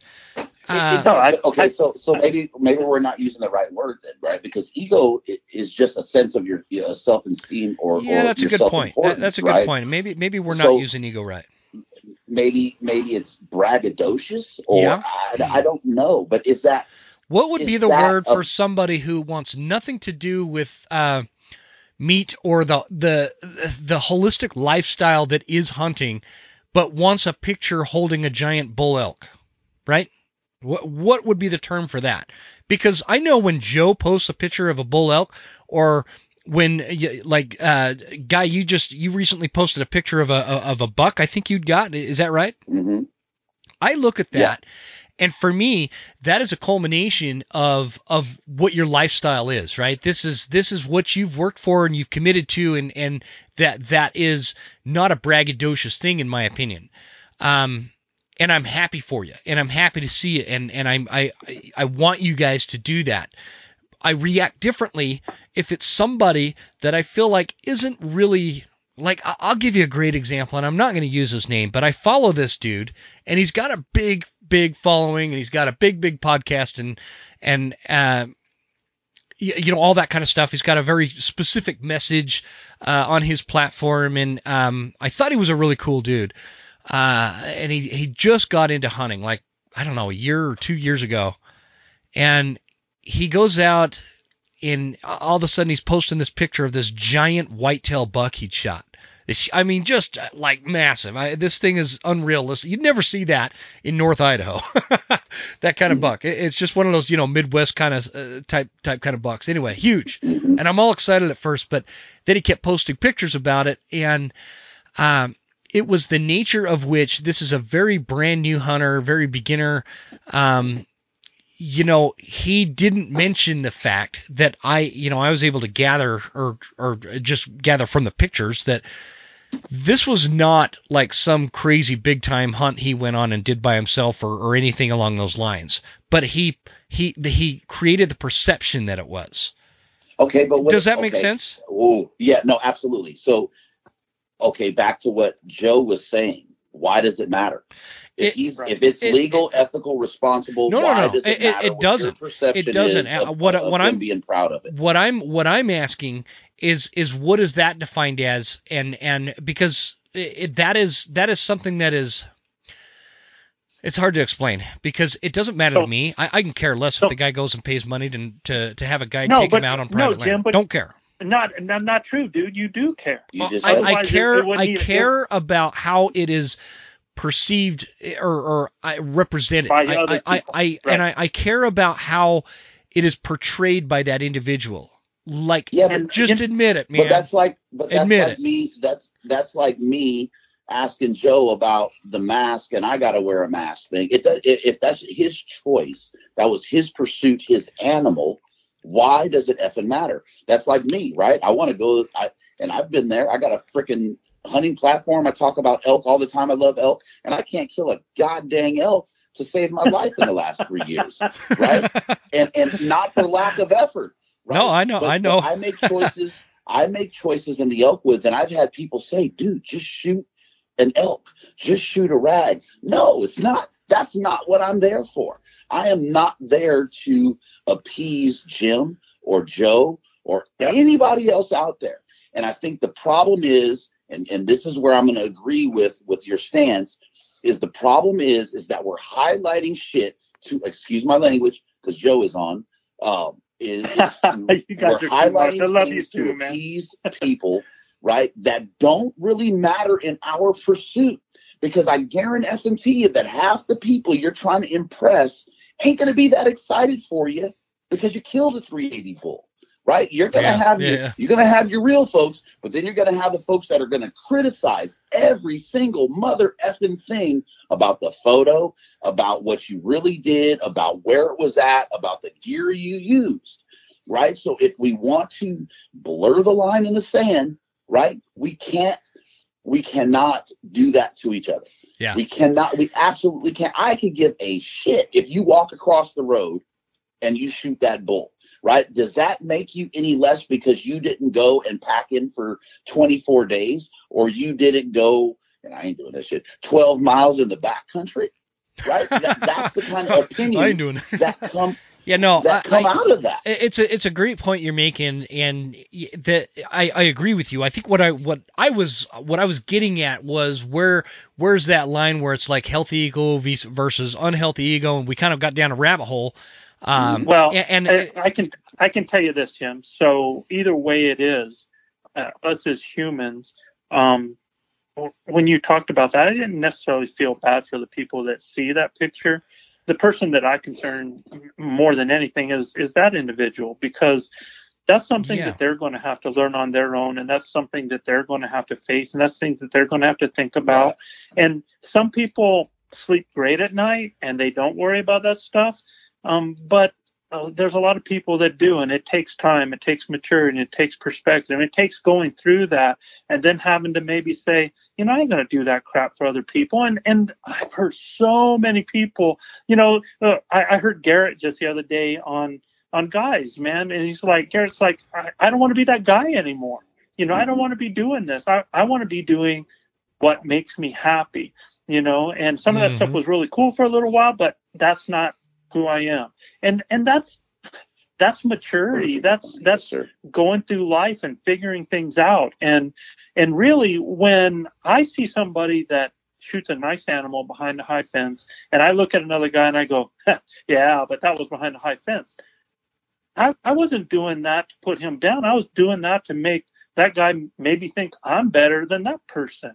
So Yeah, again, there's yeah. that unhealthy ego, right? And I, I think that's you know, well that guy shot it with this gun, or you know that that guy's shooting at 1600 yards. You know he's not really a, a, a hunter if he's doing that. Screw that. I'm just That's trying crazy. to again put down my those people in this same community to make myself feel better. And we got to stop it. We've got to quit um, cannibalizing ourselves just to make ourselves feel a little bit bigger, a little bit better. Because what we do here um, is all of this when in the end man ain't going to matter for a hill of beans man. We're going to be judged by the type of person we are. What do we want to be remembered for? Do we want to be remembered for a 480 or do we want to be remembered because we helped somebody else have an incredible experience? Or legacy, we share what are we leaving? Yeah absolutely what kind of legacy, legacy? Yeah. yeah yeah yeah what yep. are we leaving so you know? all that said it, oh sorry all, mm-hmm. that said, this is this is kind of laying the groundwork and, and some kind of fa- foundation to build off of of what we're trying to achieve by having these conversations. Which mm-hmm. uh, and and I guess that's something we should define the, this conversation that we're having. Like, what are we trying to achieve? I know that you know, Guy and I a few weeks back we created quite a ruckus with that with that episode. Um, you said and, you were and, from the beginning, right? yeah, yeah. yeah, And I guess that's a goal. Uh, we want to create a ruckus. No, I'm kidding. Yep. What, what we want to do is we we want people that maybe they don't understand how fragile this thing called hunting is in the year 2021 and almost 2022, which I can't believe. What? The, anyway, we're going to we're going into we're coming into 2022, and I think that a lot of hunters are and I've I've described it this way a million times. So for for those of you listening, I apologize, but it, it this is it's one of those things that that that repetition is what makes it sink into people's heads. Most people, sure. most hunters, they they this, especially like this time of year. Here it is, it's the holidays, they're gearing up for, you know, that and their day jobs and mortgages and minivans and you know all these things that make up our life that they kind of tune hunting out until it's time to go hunting right? Right. Nothing right. wrong with that. No, there, i'm not no. i'm not i'm not bashing that uh, in any way. I know a lot of people like that and you know what? They're pretty successful hunters too. Uh, so the the I, I think that the challenge that that presents is the anti-hunting movement and th- those that seek to take advantage of the fact that a lot of hunters turn it off for the year, or a, that they take advantage of the fact that we're infighting, or, or whatever the case is, they never sleep. Where mm-hmm. a vast majority of of our demographic is asleep at the wheel. They they don't have time to deal with this. They don't have time to focus on this all the time. It, it, it takes these kind of conversations so to to help I, am trying to word this right. uh, you guys know how I like to flippity flop with my wording sometimes. I, I think it takes these kind of conversations to kind of help wake us up. We we need to be we need to be awakened to what the the fragility of hunting is and and what our future looks like and right and and that's why we're having these conversations and i want these conversations so, to continue so the goal of why I'm here and having this conversation is for the very reason you said. Not all of us, we get caught up in our lives. Not all of us have the time and the opportunity to go out there. Yes, we can do it by supporting other groups. We can support the Rocky Mountain Elk Foundation, which I do. We can support the Sportsmen's Alliance, which I do. We can support those different things. Mm-hmm. But I'm going to tell you this because you don't have the time when doing that. When you are out there, when you do have conversations, when you do come across those people that question your lifestyle, educate, invite, um, help other people understand, show your passion, share that passion, mm-hmm. be inclusive and not exclusive. Because even though you might not have the time, this has a ripple effect. And the person that you invite those that person that you have that good conversation with or that you share an adventure with or that you in some way make this lifestyle a positive outlook for them they might do that to another person or another person or that person might just be the one sitting in a panel that's listening and has to decide whether or not a certain bill is passed. You know you have the opportunity with every life you touch to be able to make a difference. And don't believe that you don't. Believe that everything and anything that you do in a positive light can then reap positiveness at some point in some place in someone's life. And it might come back to help this overall thing and protect it the way we want it to be protected. It mm-hmm. doesn't have to be necessarily by always taking the time out to be there. Now, that's great. That's awesome. Do that if you can. But every moment that you have a chance, don't hide from what makes your life fulfilled. Share it. Yeah. Man, I love that, Joe. You should run for president. Boy, we'd be in a mess. I, I, think we'd all be forced to wear masks. I think so too. I think so too. You know, it, it, it, hey, hey, bud, if I if I did it, you wouldn't be forced. You would want to. that you know that we we laugh about that, Joe, but I mean that that is a uh, a level of persuasion you, that, uh, that that's a talent, and you do have that.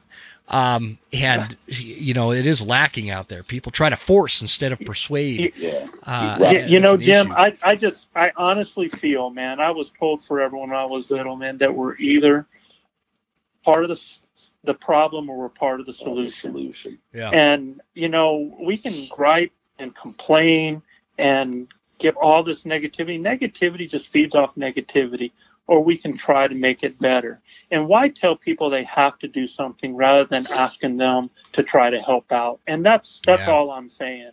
You know, yeah. is we all do have a part in this, and it doesn't have to be, it, you know, it doesn't have to be hard. It just has to be sharing.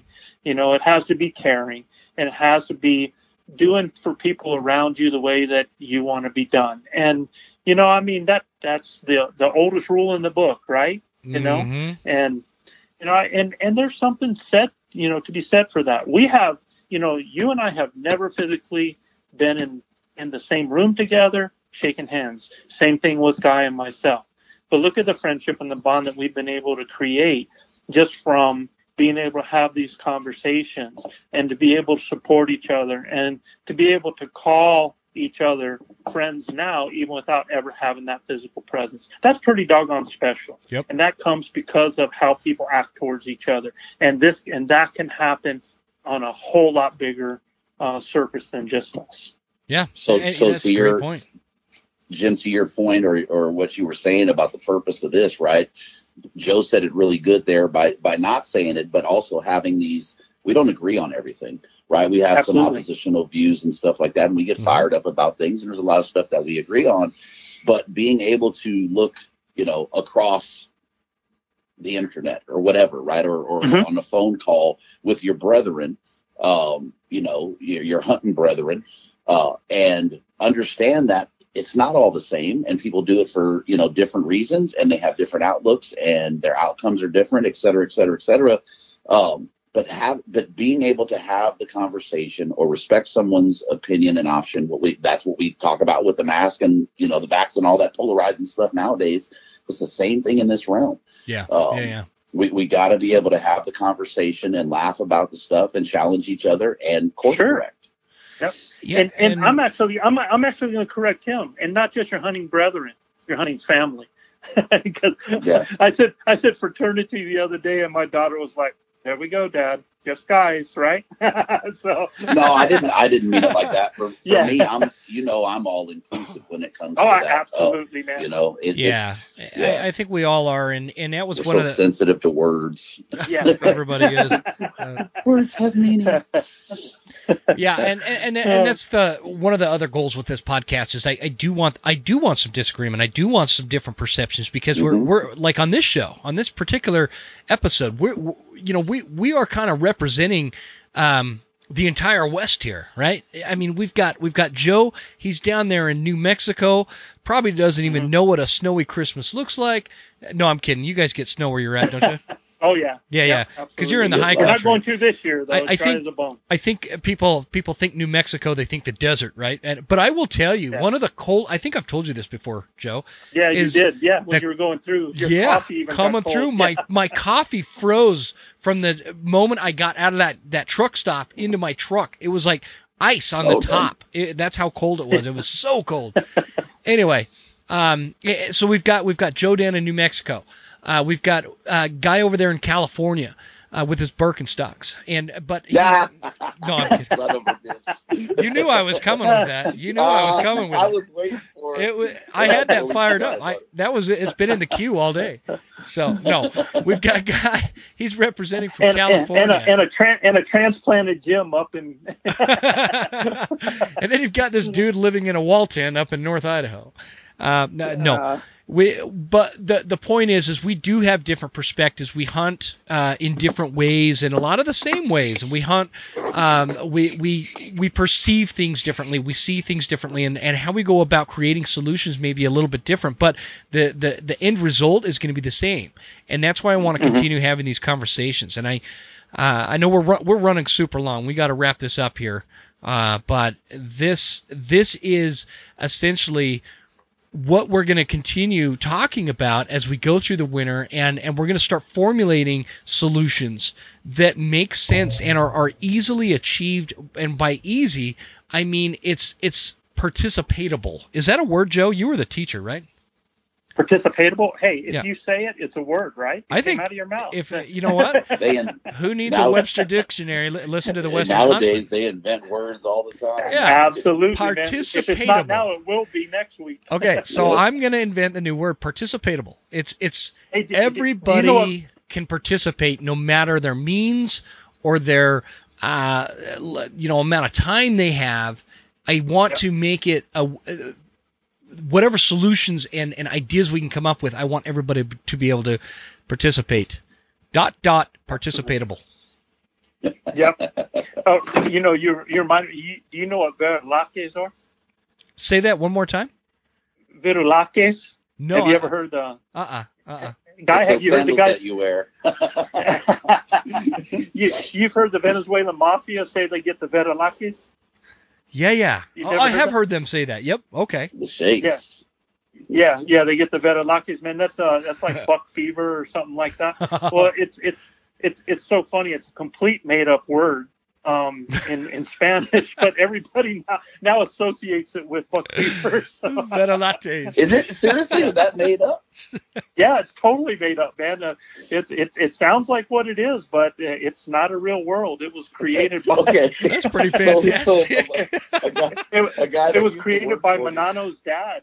God, those guys. Oh, man. Man, I gotta yeah, tell you, those guys, guy. the delivery they have on some of the stuff they say, I they, they crack me up. Like Oh, they're too much, man. You gotta love them. Hilarious. Yeah, yeah, yeah. yeah. Mm-hmm. Check. So check this out, guys. So the other day, a, a, a, friend of mine used to work for me. You know, asked me to go to lunch, and uh, we're at lunch, right? He's like, "Man, you've been hunting." And I was telling him, you know, I just went out, blah blah blah, and we're talking. He's like, you know, and and this guy, I've seen him come around, right? He's like, yeah, you know, that's crazy. I couldn't kill a deer, and you know, no guns, blah blah blah. And he's like, oh, boss, what gun should I get? You know, and how's that? And he, you know, you got any venison in the freezer? And we're sitting there talking and uh, he's Hispanic. And I said, yeah, man, you get, you know, you get to that point where the Vitalaki's kicked in, and he kind of looked at me puzzled. And no that wonder explains. it's not even a frill. it's not even a real freaking word. You're like, look at this dude trying to, what is he trying on? to say to me? Hey, you're lucky it wasn't damn like DM. a like a bad word that they just the damn DM mafia would make up words. That's how they get you, man. The Venezuela mafia. That's how they. That's how they strike. That is too yep. funny. Yep. Oh, they're yeah, it's hilarious, man. No, but I hear so many people using it now that have listened yeah. to us. It's hilarious. Yeah. I thought, I thought I had something going on there. I was relatable. I, I thought I was being relatable to him. Jack, oh, that's funny, man. That is that's great. hilarious, dude. Oh my god. Oh, hey, I, I, hope we ruffled some feathers today. I, I, I hope we did. Um, I'm sure we get did. A whole lot of emails, man. Uh, I, I can think of something to say to ruffle it. Oh, before we go, I'll just say this, man. Corners in Montana is it Montana or Wyoming that's going through the the the Wyo, yeah. So, no, no, no, Wyoming. Uh, yeah, Wyoming. Yeah. What is it? Wyoming. Oh, oh, sorry. Wyoming. Yeah, Wyoming. Wyo. Yeah. I got you. I, I get you. Sorry about that. I'll shut up. Yeah. So, uh, you know, public use of corners, man. Public use of corners. so yeah, that might rile some feathers. it might, but uh, I, I, mean, people need to know about it, and and I think it's it speaks to n- none of us are residents in Wyoming, uh, but mm-hmm. we're we're all three aware of it, and yep, and, and that's I, I think it it can be a burden, guys, to you folks listening. It can be a burden, but this is the kind of stuff we got to keep up on because we have we have to support each other. We all have to carry the, the weight on our shoulders of everything outdoorsman that we do. The fly fishermen, with the bow hunters, with the rifle hunters, with the trappers, with everything that, that goes into this kind of lifestyle. If if we allow one thing to fall apart. It's like this chemical makeup. One of the one of the you know molecular whatever you call it. What what am I? A scientist falls mm-hmm. out of this thing. You know we don't have a makeup anymore. We we don't have what what it is that makes it us. And and so we have to all work together. And and that's the point of these conversations. I guarantee you we've we've ruffled some feathers. And and I'm okay with that. I think that the the point and the goal of bringing these things to light is going to be achieved. And, and as we carry these conversations on, uh, we're going to find a way that exemplifies the fact that ruffled feathers or not, we're still a family. We're still hunters. And, and that is the goal. That is the goal. We might have a different road as to how we get there, but the road is going in the same direction and we've got to get there. Otherwise, our future is in jeopardy and we do need to recognize the fragility of, of our hunting future. Um, and, and that's with that, guys. You got, you got any closing thoughts? Uh, anybody that wants to wrap this up? Yeah, man. Let's make that, let's make that 10%, get it back up to 20%. Keep, mm-hmm. be inclusive. Yeah. Be inclusive. Yeah. Yeah, and, and I'll say what I said earlier, right? Think about the future. You know, the only way that we're going to get there is together. Uh, if we yep, if we stay absolutely. divided, we're gonna we're gonna keep we're gonna lose that you know lose that argument about the corner crossing, whatever you know whatever side of that you're on. Uh, and then Jim, I'd like to since we're going to be doing are we doing monthly? Did we decide if we're yeah let's do monthlies yeah yeah yeah let's do so, monthly. So let's give a little. Uh, I, I gotta I want to tackle on our next one, and I think uh, I think we can bring Garrett in on that one because he had expressed some wanting to, to ramble or vent or uh, rant. Uh, mm-hmm, mm-hmm, yeah, I want to talk about hunter opportunities uh, as residents and the views on hunter opportunities with out of state hunters. Uh, I think it's a great one. Yeah, be a great conversation to you know fire it up and and you know really look at where we stand. I know Idaho has some differing opinions. California doesn't really see too many out of state hunters.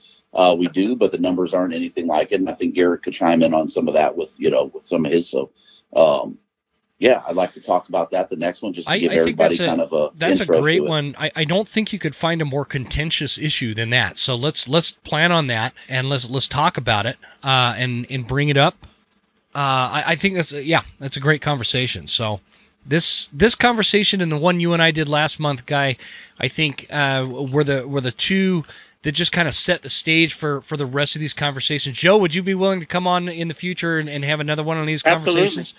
And so so we've we've always got we've always got that in our pocket. Um, I, I think you guys both um have well, we just have a lot. Time. yeah, we're gonna have to do it at grandpa time. We gotta uh, find a we gotta find a topic that gets Joe off his rocker a little bit. Yeah, gotta yeah, find something that just get like. He's not nearly as emotional about stuff as we are, no, man. man I, and I have so to watch my mouth when he's on. Yeah, cool no, no, smooth and no. just cool as a cucumber. Cool yeah, as a cucumber man, at all times. I have to find something that jabs at that SOB. Dude, you guys don't. See, it's a good thing we're not on camera because you don't see me over here beating my chest and flipping you off and all that stuff. Joe Giglia doesn't flip the bird to anybody. Come on. Uh, no, I, he's flipped me off. I... yeah, California. I thought that was a California howdy, bro. I thought I was. I thought it was being nice. oh man. California salute. That's about it. All right. Yeah. well, I, I, appreciate it, guys. I'm gonna I'm gonna stop Absolutely. this recording here. Thanks again for joining joining me on this one. Uh, guy, you gonna put this out on yours too, or? I'll I'll wait. You still haven't sent me the first recording yet, SOB. Oh man, I I actually have yeah. something to admit with that. Uh, I don't tell me you lost I, it. I did. I did. Now I can't. Oh, you don't want to share the love. So no, I do. I do. I went to send it to you, and I noticed that. Well, let me stop this recording, and I, I am going to explain it because I might have a way to revive it. um, guys, well, thanks for tuning in. Uh, we had absolutely man.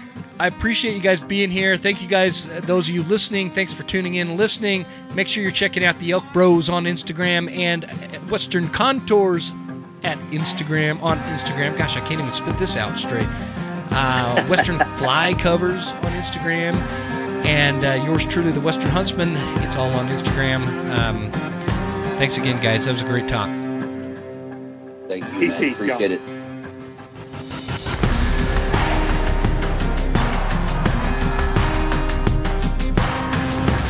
You made it all the way to the end thank you so much for tuning into the show. We sure appreciate your support. This is Jim Huntsman signing off and reminding you to check us out at Instagram at The Western Huntsman and on Facebook at The Western Huntsman.